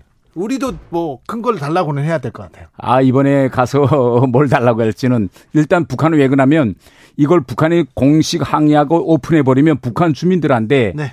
보안이 취약하다는 사실이 알려지게 될 거기 때문에 와, 위상이 예, 추락된다. 그럴 때 위상 추락되기 때문에 이걸 물 밑에서 해결하자고 할 겁니다. 아 그렇습니까? 음. 네. 그리고 큰 큰 반대급부를 받을 것이다. 예. 네, 알겠습니다.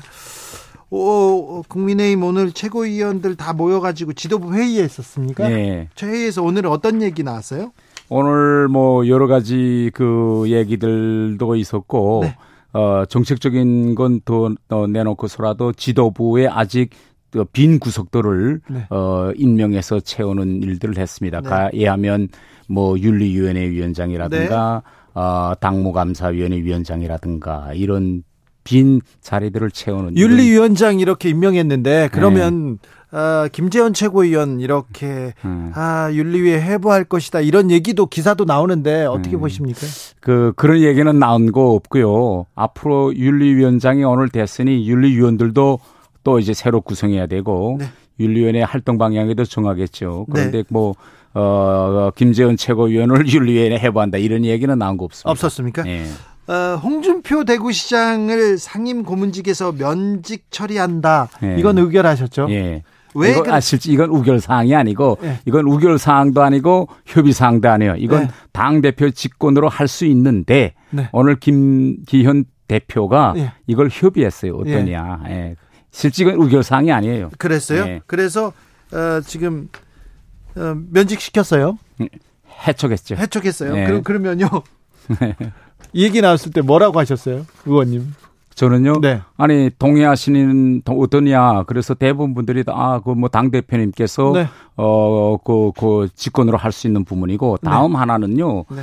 이게 지금 우리 당의 상임 고문제 하면 네. 상임 고문들 하면 어 우리 당의 원로로서 네. 이미 정치권에서도 떠나신 분들이 그야말로 자문하는 자리거든요. 네. 예, 그런데 홍준표 이 우리 당의 중진이시지만 아직 지금 뭐 정치하시고 네. 지자체 장인데 상임 고문들 중에서는 유일하게 예. 이렇게 이제 지자체장을 하시기 때문에 이거는 원칙에 맞지 않는다 이런 공감대가 있었습니다. 그리고 공감대에서 거의 대부분 찬성했습니까? 예. 반대 목소리도 있었습니까? 없었어요. 아니 긁어 보스름 부스름이다. 왜 이거 이분 어 얘기하면 또 발끈할 텐데 그런 얘기 예. 없었습니까?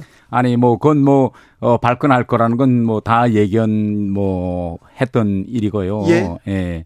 뭐 상 그 분은 뭐 상위 고문으로 있든 뭐 있지 않든 아마 네. 계속 어 당에 대한 그런 어 충고 네. 뭐 그런 뭐 쓴소리 이런 권고 이런 건 계속 할 거라고 봅니다. 어제 어제 이런 음. 얘기 하셨어요. 일부 원내 중진들이 김기현 대표 근거 없이 너무 흔든다. 네. 도와줘야 된다. 네. 이런 얘기 하셨죠? 해- 했습니다. 네. 예. 뭐 틀린 말은 아니고 지금도 똑같은 생각이잖아요. 그렇죠. 네. 예. 아, 이, 이 얘기를 듣고 근데 네. 홍준표 시장이 발끈했습니다. 네, 맞 저도 봤어요. 네. 그런데 제 워딩을 그대로 보면 네. 일부 중진 우, 어, 우- 중진들이 네, 전 네. 복수를 썼습니다. 네, 네. 원외 중진들이. 네, 그러니까 뭐 제가 뭐 딱 딱히 홍준표 시장님을 제가 딱 찍어서 얘기는 아니고 네.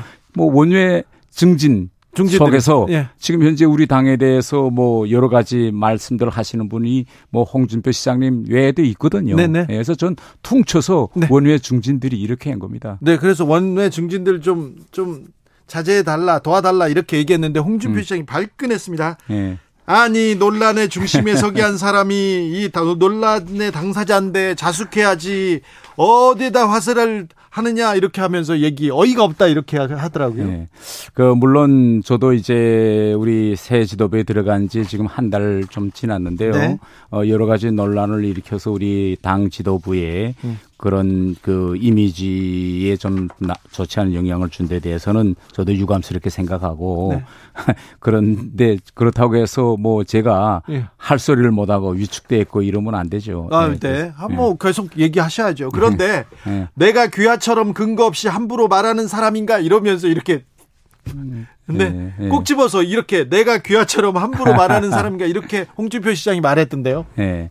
저 홍준표 시장님은 우리 당에서도 특히 예. 예, 중진 원로들 속에서도 톱 원입니다. 네. 그분만큼 네. 그런 높은 스펙을 가진 분이 없거든요. 아우, 네, 목소리도 크죠. 그래서 저는 항상 선배로서 존경하고 네.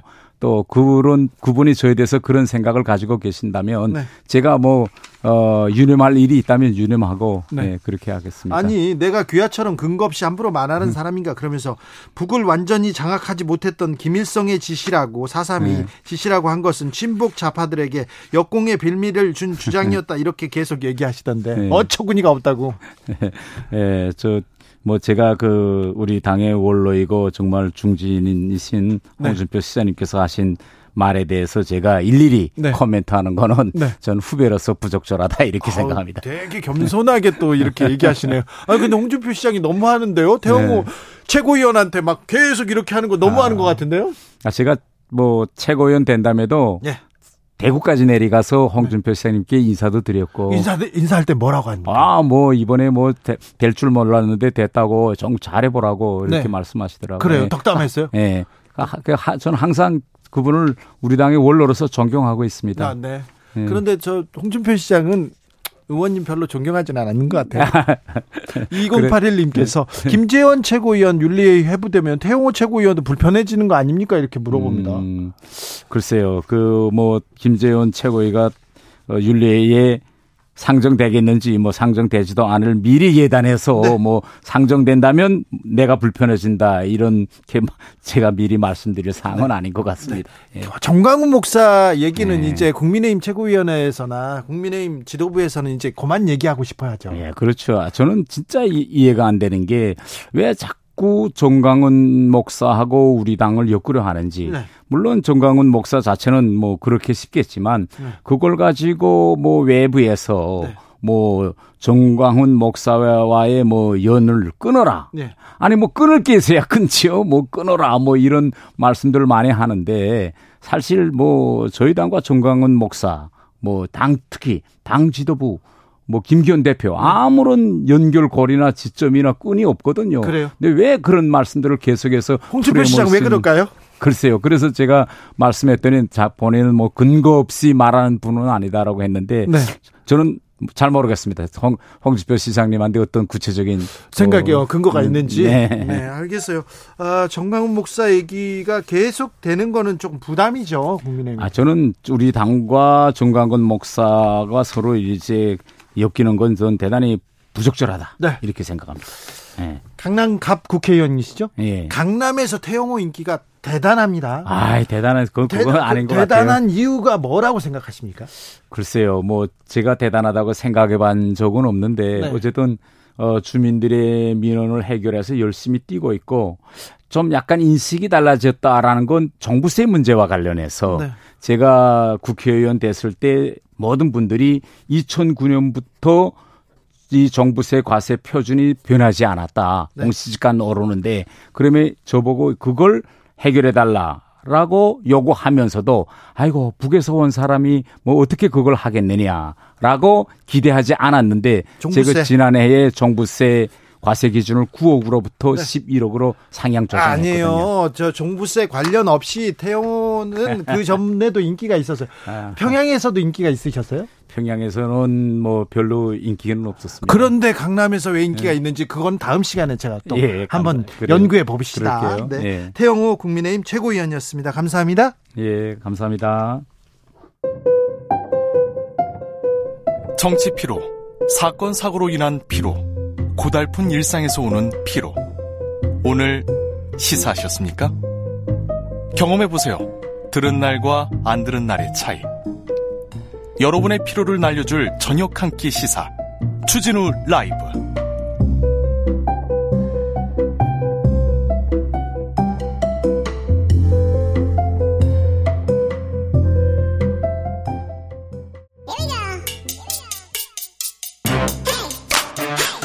과학을 향한 진지한 고민 과학과의 수다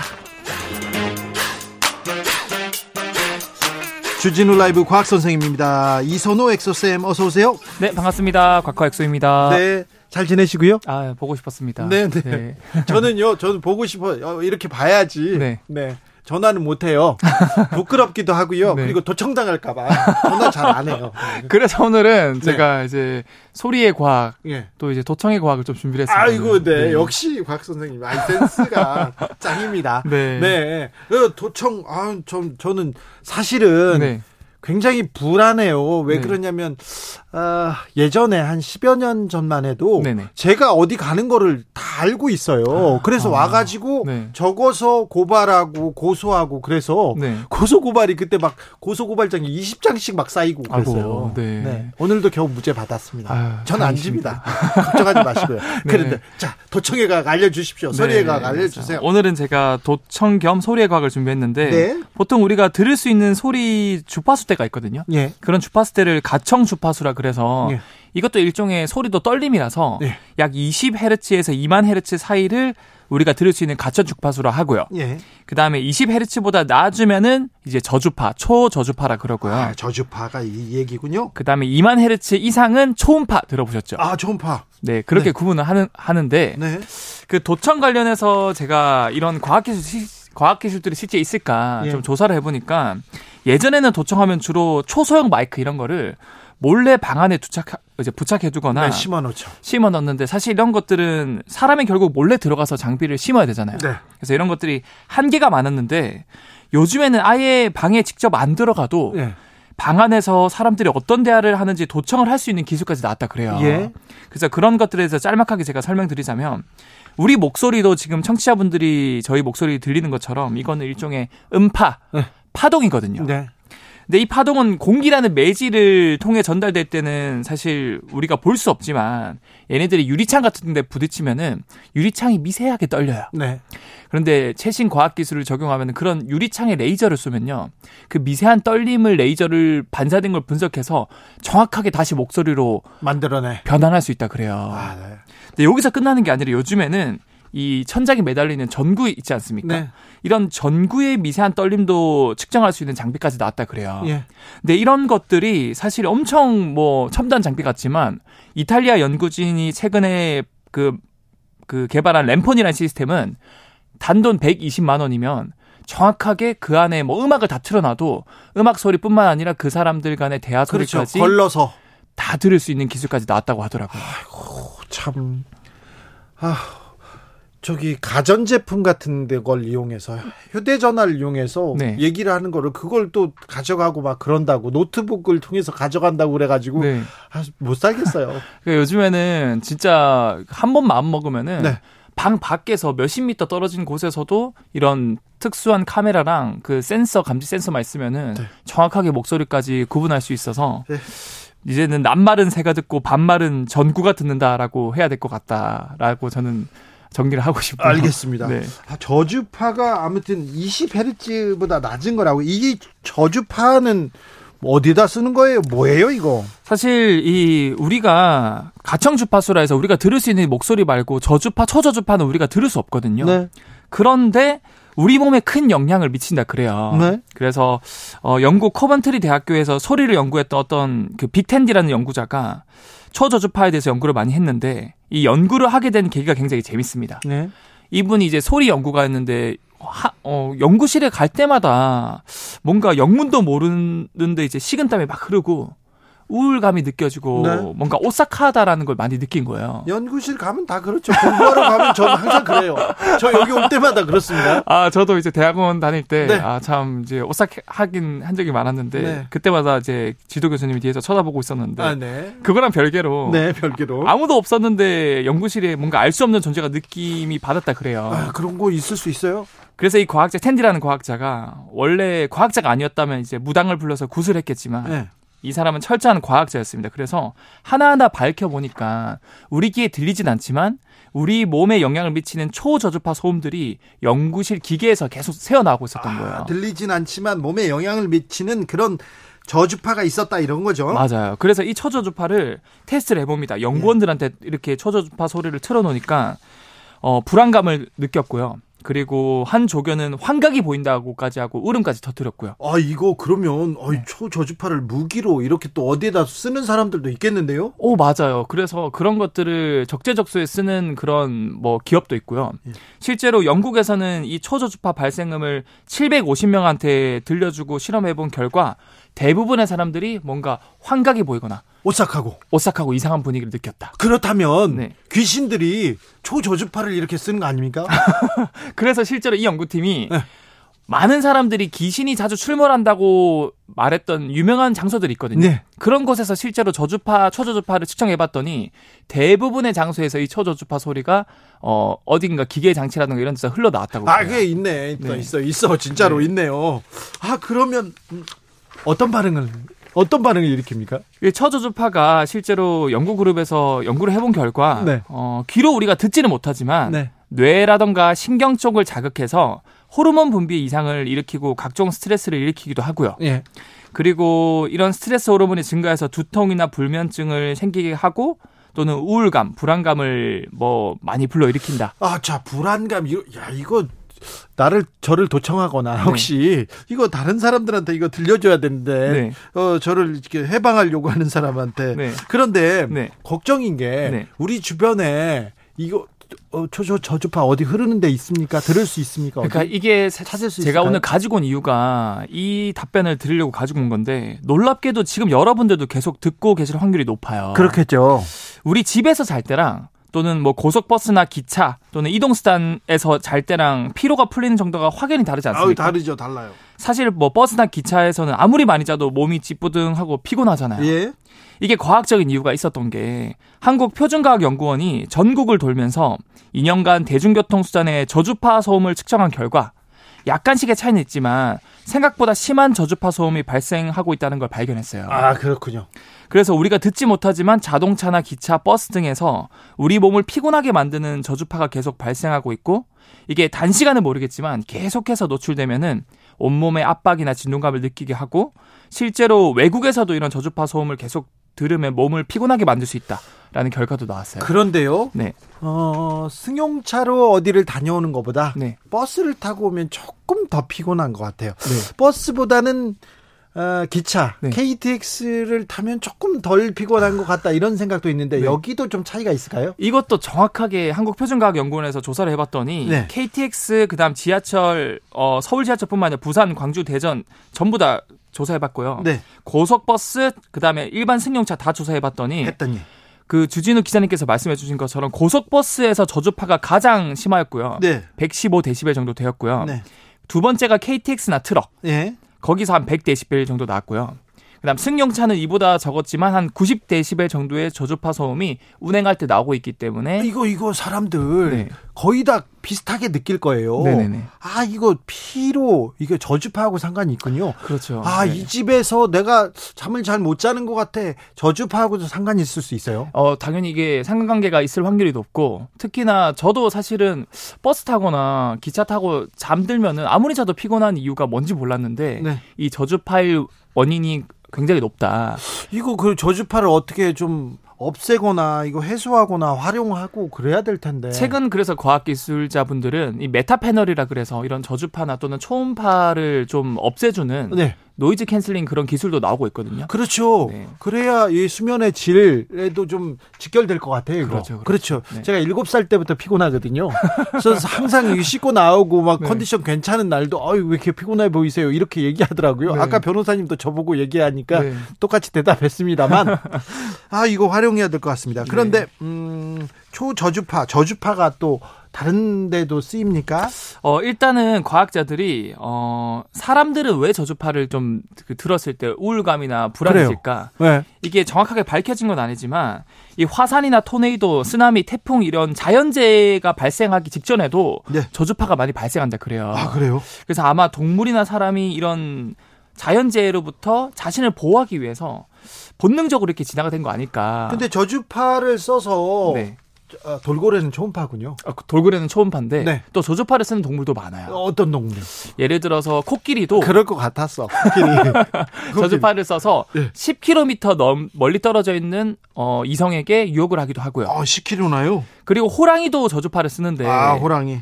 우리 어릴 때 호랑이 만나면 조상분들이 완전 굳어서 도망을 못 간다 그랬잖아요. 네. 그게 이 저주파를.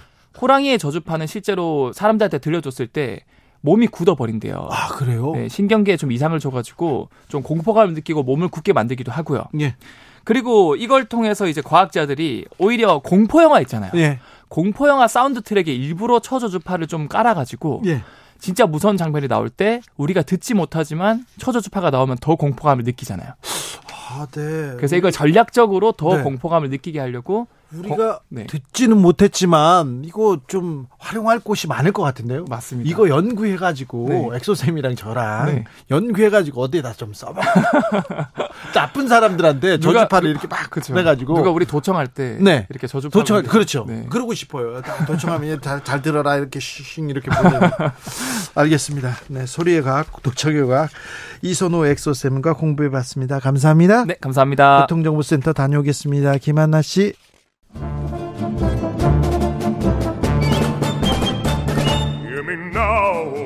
여기도 뉴스 저기도 뉴스 빡빡한 시사 뉴스 속에서 가슴이 답답할 때 뇌 휴식을 드리는 시간입니다. 오늘도 맛있는 책을 만나 보겠습니다. 책의 맛. bravely unfurled, now hurls down his gauntlet. 김갑수 평론가 어서 오세요. 안녕하세요. 정선태 교수님 어서 오세요. 네, 안녕하세요. 네, 봄날 어떻게 보내고 계십니까? 표정이 다 좋지는 않으세요? 네? 날씨도 우중충하고 네. 세상도 뒤숭숭하고 네. 마음 들 데가 없습니다. 그렇습니까? 그럼 책에다가 마음을 줘야죠. 책, 책으로 가야죠. 오늘은 어떤 책 만나볼까요? 오늘은 사회심리학자 김태형이 쓴 가짜 행복 권하는 사회입니다. 가짜 행복 권하는 사회. 심리학은 어떻게 행복을 왜곡하는가 이런 얘기를 하는데요. 심리학 책은요. 좀 볼 때 아, 이거 괜찮다. 아, 이렇다. 이런 책보다 아, 좀 궤변인데 이상해. 그렇게 해 가지고 어, 중간에서 멈추는 경우가 많아요. 저 같은 경우는. 그게 이제 자기개발서 차원으로 읽히는 수가 많이 있죠. 네. 근데 이제 정통 심리학에서는 그 자기개발하고는 이제 거리가 좀 있는 거 아니에요? 그렇죠. 자기 네. 개발 이거 뭘 바꾸면 뭘 바꾸면 아침에 일어나면 뭐 인생이 바뀐다 막 이렇게 얘기하는데 저는 아침에 일어나기 싫거든요. 네, 저녁 네. 늦게까지 하고 아침에 좀 잘 수 있잖아요. 네. 근데 그런 거에 대한 혐오감을 한 권의 책으로 쓴 겁니다. 아 그렇죠. 네.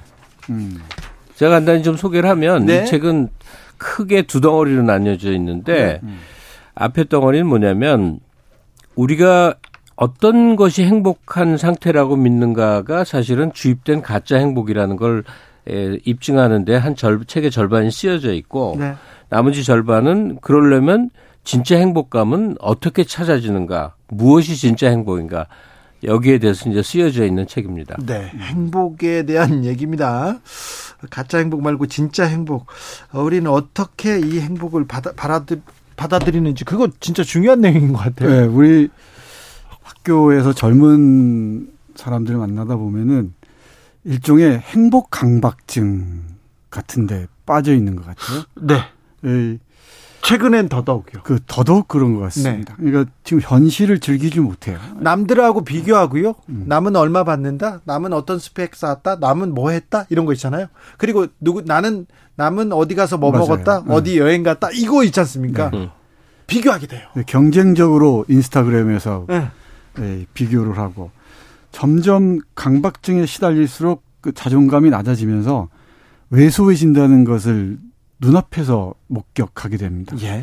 아 그럴 때마다 이, 도대체 왜 이러지? 그리고 우리가 참 풍요로운 사회잖아요. 이잘 사는 나라라고들 다 하는데 네. 온갖 지표들 봐도 행복과 관련된 지표들이 다 바닥입니다. 다 떨어지고 있어요. 네, 다 특별히 바닥. 우리는 더 심각합니다. 예. 예. 그게 참 유독 그래요. 그게 그게 무엇일 그 이유가 무엇일까 궁금해서 이런저런 책을 보다가 네. 이 사회심리학자 김태영의 이 책을 아, 주게 됐습니다. 그렇습니다. 좀 고민해 봐야 돼요. 음. 저출생 얘기를 계속 얘기하는데 그 얘기를 하고 자살률 높은 거 그리고 불행하다고 생각하는 음. 지수, 어, 친구가 나를 도와주지 않을 거라고 생각하는 그런 지수들 보면 굉장히 비관적이지 않습니까? 예. 뭐 다시 한번 말씀드리지만 그 개똥 철학이나 혹은 자기개발서하고는 대단히 다른 책이에요. 네, 이 정통 심리학입니다. 네, 오늘 소개해드리는 김태형 씨의 어, 가짜 행복 권하는 사회. 그러면 그 가짜 행복, 진짜 행복은 사실 그 사람 숫자만큼 다른 얘기를 할 수 있잖아요. 그렇죠. 인생이란 무엇인가 사람 숫자만큼 얘기 나오잖아요. 네, 네. 근데 오늘은 저자 속에 들어가 보는데 제가 주진우 씨에게 이제 잠깐 퀴즈를 드릴게요. 이 저자가 말하는 가짜 행복, 진짜 행복이 있다면 제가 몇 개 이 책에 나오는 키워드를 나열할 테니까 네. 무엇이 가짜이고 무엇이 진짜라고 저자는 말하고 싶은 걸까 몇 개 키워드를 얘기해 볼게요. 네. 소확행, 네. 작지만 소소하고 확실한 행복, 네. 마음 챙김, 네. 힐링, 워라벨, 욜로. 예. 자, 이 중에 저자는 어떤 게 가짜 행복이고 어떤 게 진짜 행복이라고 구분하고 싶어 하는 걸까요? 어떤 거를? 음. 어려워. 다시 한 번요. 다시 한번 같이 풀어보자고요. 소확행, 마음 챙김, 힐링, 워라벨, 욜로. 네. 아니 저는 저런 단어가 솔직히 말해서 다 시- 싫고 거부감이 있어요. 야, 역시 주진우네. 음. 그러니까 저자가 네. 회초리를 들어서 매우 공격하고 싶어 하는 게 이런 얘기들입니다. 네. 지금 말하는 게 전부 다 예. 대표적인 가짜 행복의 사례라는 거예요. 즉 행복은 주관적이고 내 마음에 달려 있고 마음먹기 달려 있다는 것이 고도 자본주의 사회에서 사람들을 현혹시키는 네. 이, 이 왜곡된 어떤 심리학적 사기라는 거죠. 그렇죠. 그걸 입증하는데 책의 절반을 쓰고 있는 겁니다. 아유, 저 그, 깜짝 놀랐어요. 저는 문제 내는 거 다 싫어요. 시험도 싫고요. 검사도 싫고요. 아, 검사 특별히 싫습니다. 네. 그러니까 행복이라는 것을 이 개인에게 맡겨버리면은 네. 어 이건 그야말로 그 금방 말씀하신 대로 소확행이나 워라벨이나 이 욜로나 힐링이나 뭐 네. 마음 챙김이나 뭐 이런 게 행복해 보일 수도 있지만은 그건 사회적 측면 또는 국가의 역할 이런 걸 다 포기하는 개인의 문제로 다 돌려버린다는 거예요. 예. 행복의 문제를 네. 에, 이거야말로 가짜 행복이고 자본주의와 그 자본주의와 결탁한 심리학이 에, 사람들을 현혹하는 네. 어, 방식이라고 얘기를 합니다. 가장 풍요로운 세상에서 우리가 살고 있잖아요. 역사상. 네. 근데 가장 돈 때문에 가장 불행한 세상에서 살고 있다는 사람들이 많습니다. 근데 이 책은 이제 수치로 얘기를 많이 이제 입증을 하는 게 있는데 예컨대 어, 물질, 돈이 사람의 행불행을 실질적으로 좌우하잖아요. 네, 중요한 요소죠. 아니, 당연하죠. 그게 아니라고 그러면 정말 무슨 이상한 사람이죠. 뭐 저, 절에 들어, 절에 가면 더뭐 안 그런 게 아닌데 하여튼 스님들 더 부자. 계룡산. 네. 스님들 부자인 분들도 많습니다. 물론 뭐 무소유를 수- 실천하고 있는 분들 많죠. 이게 2021년에 나온 거니까 네. 한 2, 3, 3년 전 통계라고 보고요. 예. 그 계산을 해낸 게 있어요. 그 월 소득이 있지 않습니까? 네. 그러면 180만 원도 있고 200도 있고 300도 있고 1000만 원도 있고 5천만 원도 있고 그랬을 때 작은 수입에서 460만 원이 월 소득에 도달할 때까지는 사람이 계속 행복해진대요. 430만 원까지. 아, 430만 원 참. 네. 그러니까 내가 한 230만 원 받고 있는 사람인데 네. 그게 어 조금 널 50만 원 늘어보면 얼마 늘으면 한 430만 원이 될 때까지는 네. 그 개인에게 이게 어떤 통계적 지표에 개인에게 느껴지는 행복감이 계속 증가한대요. 네. 근데 그걸 넘어버리면 전혀 다른 이제 맥락이 되는 거죠. 아, 뭐 저자는 이 돈의 유무 자체에 대해서 집착하는 마음을 버리라는 이제 노력을 권장하긴 하나 네. 현실적으로는 그렇다는 게 이제 계산법이 나오죠. 한국 사회가 안고 있는 가장 큰 문제가 이 책 저자에 따르면 네. 일단 불안 문제입니다. 근데 불안을 둘로 나눠서 설명을 해요. 하나는 아, 이 생존 불안. 이게 물질적으로 풍요로운 사회인데도 생존 불안에 시달린다는 거죠. 네. 예, 그리고 또 하나 존중 불안이라는 겁니다. 내가 누구의 존중받지 못한다는 불안. 이것 때문에 전반적으로 이 불안 그 신드롬 같은 게 확산돼 있다 그러죠. 근데 실제로 어제 경험입니다만은 젊은 사람들 보면은 불안과 공포에 거의 노예가 되어 있는 것 같아요. 음. 그러니까 현재를 미래의 불안이나 공포에 저당 잡 저당 잡힌 형국이죠. 그 밑바탕에 놓여 있는 게 경쟁이 전면화해 있는 것 같습니다. 네. 경쟁 심리, 경쟁으로 어, 유지되어 유지되고 있는 사회라는 걸 각 곳곳에서 증명하고 있고요. 또 하나가 이 끝없이 나는 뒤처질 수밖에 없다라는 또는 뭐 이 추락 추락할 수밖에 없다라는 이 공포에 시달리는 그 결정적인 게 위계 위계화되어 있는 사회 속에서 그 공포들이 항상화한다는 거죠. 늘 그게 자리 잡고 있다는 겁니다. 그러니까 이런 상태에서는 각자 도생이죠. 각자 도생의 사회에서는 아무리 개인적으로 행복해도 그건 이 책의 표현 따르자면 참된 행복, 진짜 행복이 아니라는 겁니다. 그러니까 저자가 끊임없이 강조하고 싶은 거는 행복, 행불행의 감정을 내 개인적 차원으로 생각해서는 안 된다. 음, 네.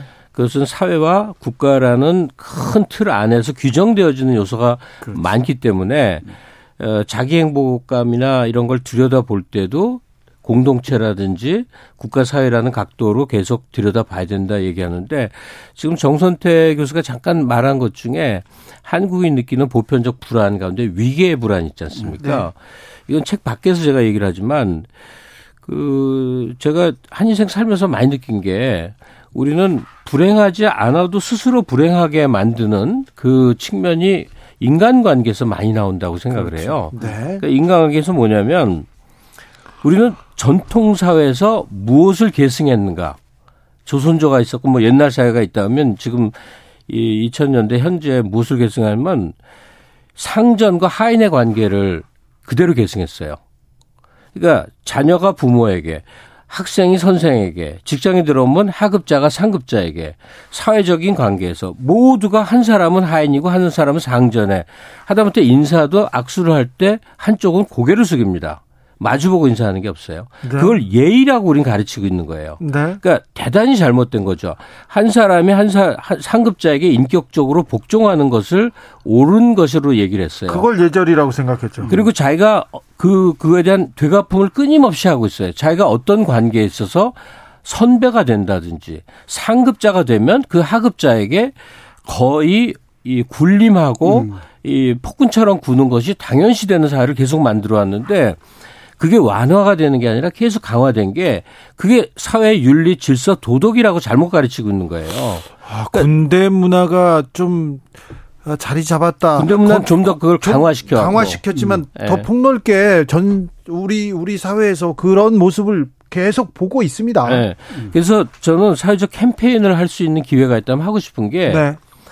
누구에게도 고개 숙이지 말라. 인사하는 거를 하지 말자. 아니 뭐 인사는 눈, 을 마주치고 아 그러니까 다른 인사 예, 그렇죠. 목내 네네 뭐 목내 고개 숙이는 인사를 하지 말자. 네, 내가 만약에 우연히 대통령을 마주치면 네. 마주서서 똑바로 바른 자세에 서 서 손을 마주잡고 악수를 할지언정 네. 누구에게도 절대로 고개 숙이지 말라. 음. 그 습관을 부모에게서부터 하라. 선생님에게서부터 하라. 어린 시절부터 하라.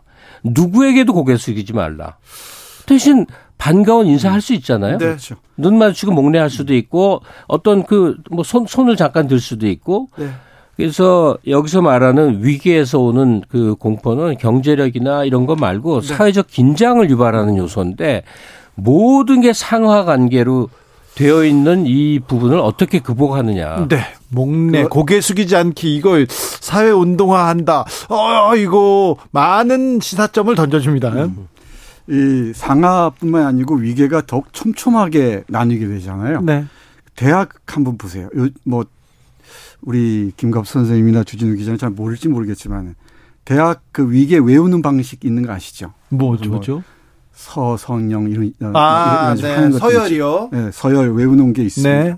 그 외우는 것 중에서 위에 스카이는 뭐 쳐다보지도 못할 곳이어 들어가지도 않는답니다. 저는 그것도 최근에 알았는데 그러다 보니까 젊은 사람들이 그 젊은 청춘 시절부터 그 위기에 고착돼 버려요. 아, 그 결정적 주눅이 들어 있어요. 네, 결정적인 자존감이 없다는 겁니다. 네. 그러니까 이 대학의 서열화가 그 정도로 고착돼 버렸으니 다른 영역에서는 어떻겠습니까? 그러니까 이 회사를 얘기할 때도 그 회사가 구현하는 사회적 가치나 뭐, 어, 이, 이 존재 의미 이런 게 아니고 연봉으로 다 환산해 버리잖아요. 아, 그러니까요. 네, 이게 치명적이, 치명적으로 보이는 것 같습니다. 그러니까 그 뭐 잠깐 얘기하다가 좀 하나만 더 보탤게요. 음, 많이 보태세요. 누구에게도 고개 숙여 절하지 음. 말자라는 이제 주장과 더불어서 거의 모든 사람은 학교를 다녀요. 초, 중, 고, 대를 다녀요. 음. 그럴 때 동급생 이외의 사람들에게 어떤 이 용어를 쓰는 우리는 참 치명적으로 존댓말과 반말이 존재하잖아요. 네. 이거 굉장히 잘못된 언어 체계거든요.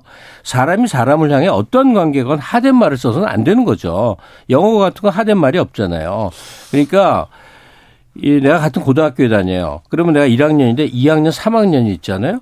그래 봐야 한 살이나 두 살 위인 거예요. 전통사에는 10살 이내는 다 친구였어요. 그래서 어, 서로 존댓말하면 제일 좋은데 그게 청소년기엔 어려우니까 모두에게 반말을 써야 된다. 서로 반말하자. 예. 인사하지 말자. 반말하자. 예. 지금 김갑수 평론님 이게 평론가께서 매우 잘못된 전통이거든요. 네.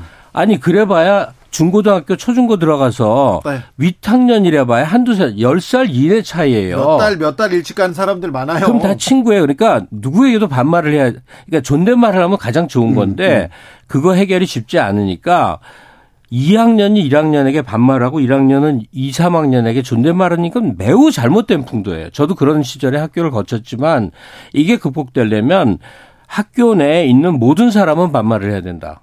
이건 정말 강력하게 주장하고 싶어요. 아, 네. 어떤 학교에서 이런 운동을 해봤으면 합니다. 네. 네. 이런 거는 아, 네. 어, 제가 어, 어느, 어느 학교 단체에서- 교장이라면 네. 그걸 모든 학년에게 권하고 싶어요. 히딩크가 우리나라에 와서 자기 축구팀 국가대표 소집을 하니까 형 동생하고 있더라는 거예요. 그렇죠. 모두에게 반말을 하라고 그랬어요. 예, 예. 서로에게. 네. 그리고 그게 지켜졌어요. 그리고 좋은 결과를 낳았어요. 뭐 그건 뭐 작은 사례지만 전 사회적으로 모두가 위계화되어 있는 것 중에서 너무 잘못된 게 비슷한 나이 또래가 위아래가 만들어지는 거예요. 네. 10년 내외 다 친구인 거예요. 네. 심각한 문제죠. 이 조선 시대 그 선비들만 봐도 10년 이쪽 저쪽은 다 친구처럼 지냈잖아요. 그게 이제 사대부 전통인데 그렇죠. 우리는 하인 전통을 물려받은 거예요. 네. 그래서 내가 누군가에게 하인 노릇을 해야 된다니까요. 어, 강의하면서 학생하고 반말 쓰자 이렇게 그 했던 교수들이 몇 분 계셨어요. 제가 지금 생각나는 분도 어, 우리는 그런 관계가 아니니 서로 공부하는 관계고 서로 배우는 관계니 우리는 존댓말 쓰지 말자 이렇게 얘기했던 어른들도 계셨습니다. 생각해 우리는 서로 존댓말 쓰는 걸로 가고 있는데. 사실 반말이란 것 자체가 원래는 없어져야 되는 거예요. 아무리 부족하고 아무리 다- 어떤 관계여도 사람의 사람에게 하대의 말을 써서는 안 되는 거거든. 근데 어쩌다가 이제 이렇게 돼 버렸어요. 동방 예의주국인데 너 근데 그런 걸로 다투거나 제 한 살 어린데 호적 속여 가지고 나한테 반말했어 그래 가지고 큰 싸움 난 거 많이 봤거든요. 그러니까 얼마나 이게 잘못된 거냔 말이에요. 그러니까 오늘 권하는 책이 가짜 행복 권하는 사회인데 이걸 읽으면서 우리가 왜 불행감에 많이 젖어들까의 그 요인은 수천 가지가 있는데 네. 당장 느껴지는 게 인간 관계에 있어서 내가 누구의 아래가 되고 누구의 위가 되는 모든 이 규정이 얼마나 잘못된 것인가를 정말 많이 생각해 보게 됐거든요. 직장에 들어왔을 때도 늦게 들어온 후배일 뿐이지 그 아랫사람이라고 그렇죠, 얘가 아, 그렇죠. 하는데 아래 네. 위아래 이렇게 얘기하잖아요. 그 우리 시청자분들께서는 어떤 잣대로 행복 자신의 행복을 측정하는지 모르겠는데 이 김태형의 이 가짜 행복 권한 사회 보시면서 한국 사회에서 어떤 게 진짜 행복일까 고민할 수 있는 기회를 좀 마련했으면 좋겠습니다. 이 오늘은 책 얘기를 별로 못했는데 네. 책의 한 문장만 제가 읽어드릴게요. 진짜 행복 얘기하는 부분입니다.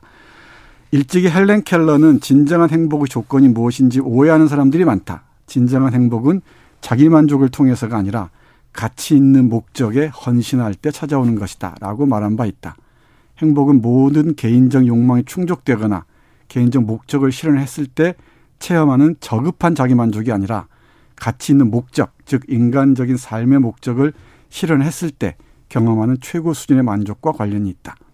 사람은 인간 본성에 기초하는 인간적인 욕망과 인간적인 삶의 목적을 실현하기 위해 살아갈 때만 참다운 행복을 누릴 수 있다. 조금 알듯말듯한데 네. 여기 쾌감 과 행복이 다르죠. 네. 물질주의 쾌락이라는 게 어, 에, 물질주의적 행복론이라는 게 얼마나 우리를 고통스럽게 하는지 그리고 주관주의적 행, 에, 행복론의 함정 등등을 에, 보시면서 지금 우리는 무엇을 행복의 에, 이 핵심으로 삼고 있는지 한번 곰곰이 생각해봤으면 좋겠어요. 언니 동생 형 동생 좀 제발 그 호칭 좀 없앱시다. 친족만 그렇게 부릅시다. 왜 사회관계에서 형이고 동생이고 언니고 뭐뭐 오빠고예요. 씨로 불러야지 씨로. 그렇습니까? 네, 갑수 씨 여기서 직장. 내에서도 대리님, 과장님 이거 좀 없앱시다. 님좀 뗍시다. 과장, 대리 아니면 무슨 씨. 알겠어요. 평론가님 여기서 끝내야 될 것 같습니다. 네. 교수님 감사합니다. 네, 고맙습니다. 선생님 감사합니다. 네. 행복에 대해서 생각해 봤습니다. 가짜 행복 권하는 사회 읽어 봤습니다. 주진우 라이브는 여기서 인사드립니다. 저는 내일 오후 5시 5분에 돌아옵니다. 주진우였습니다.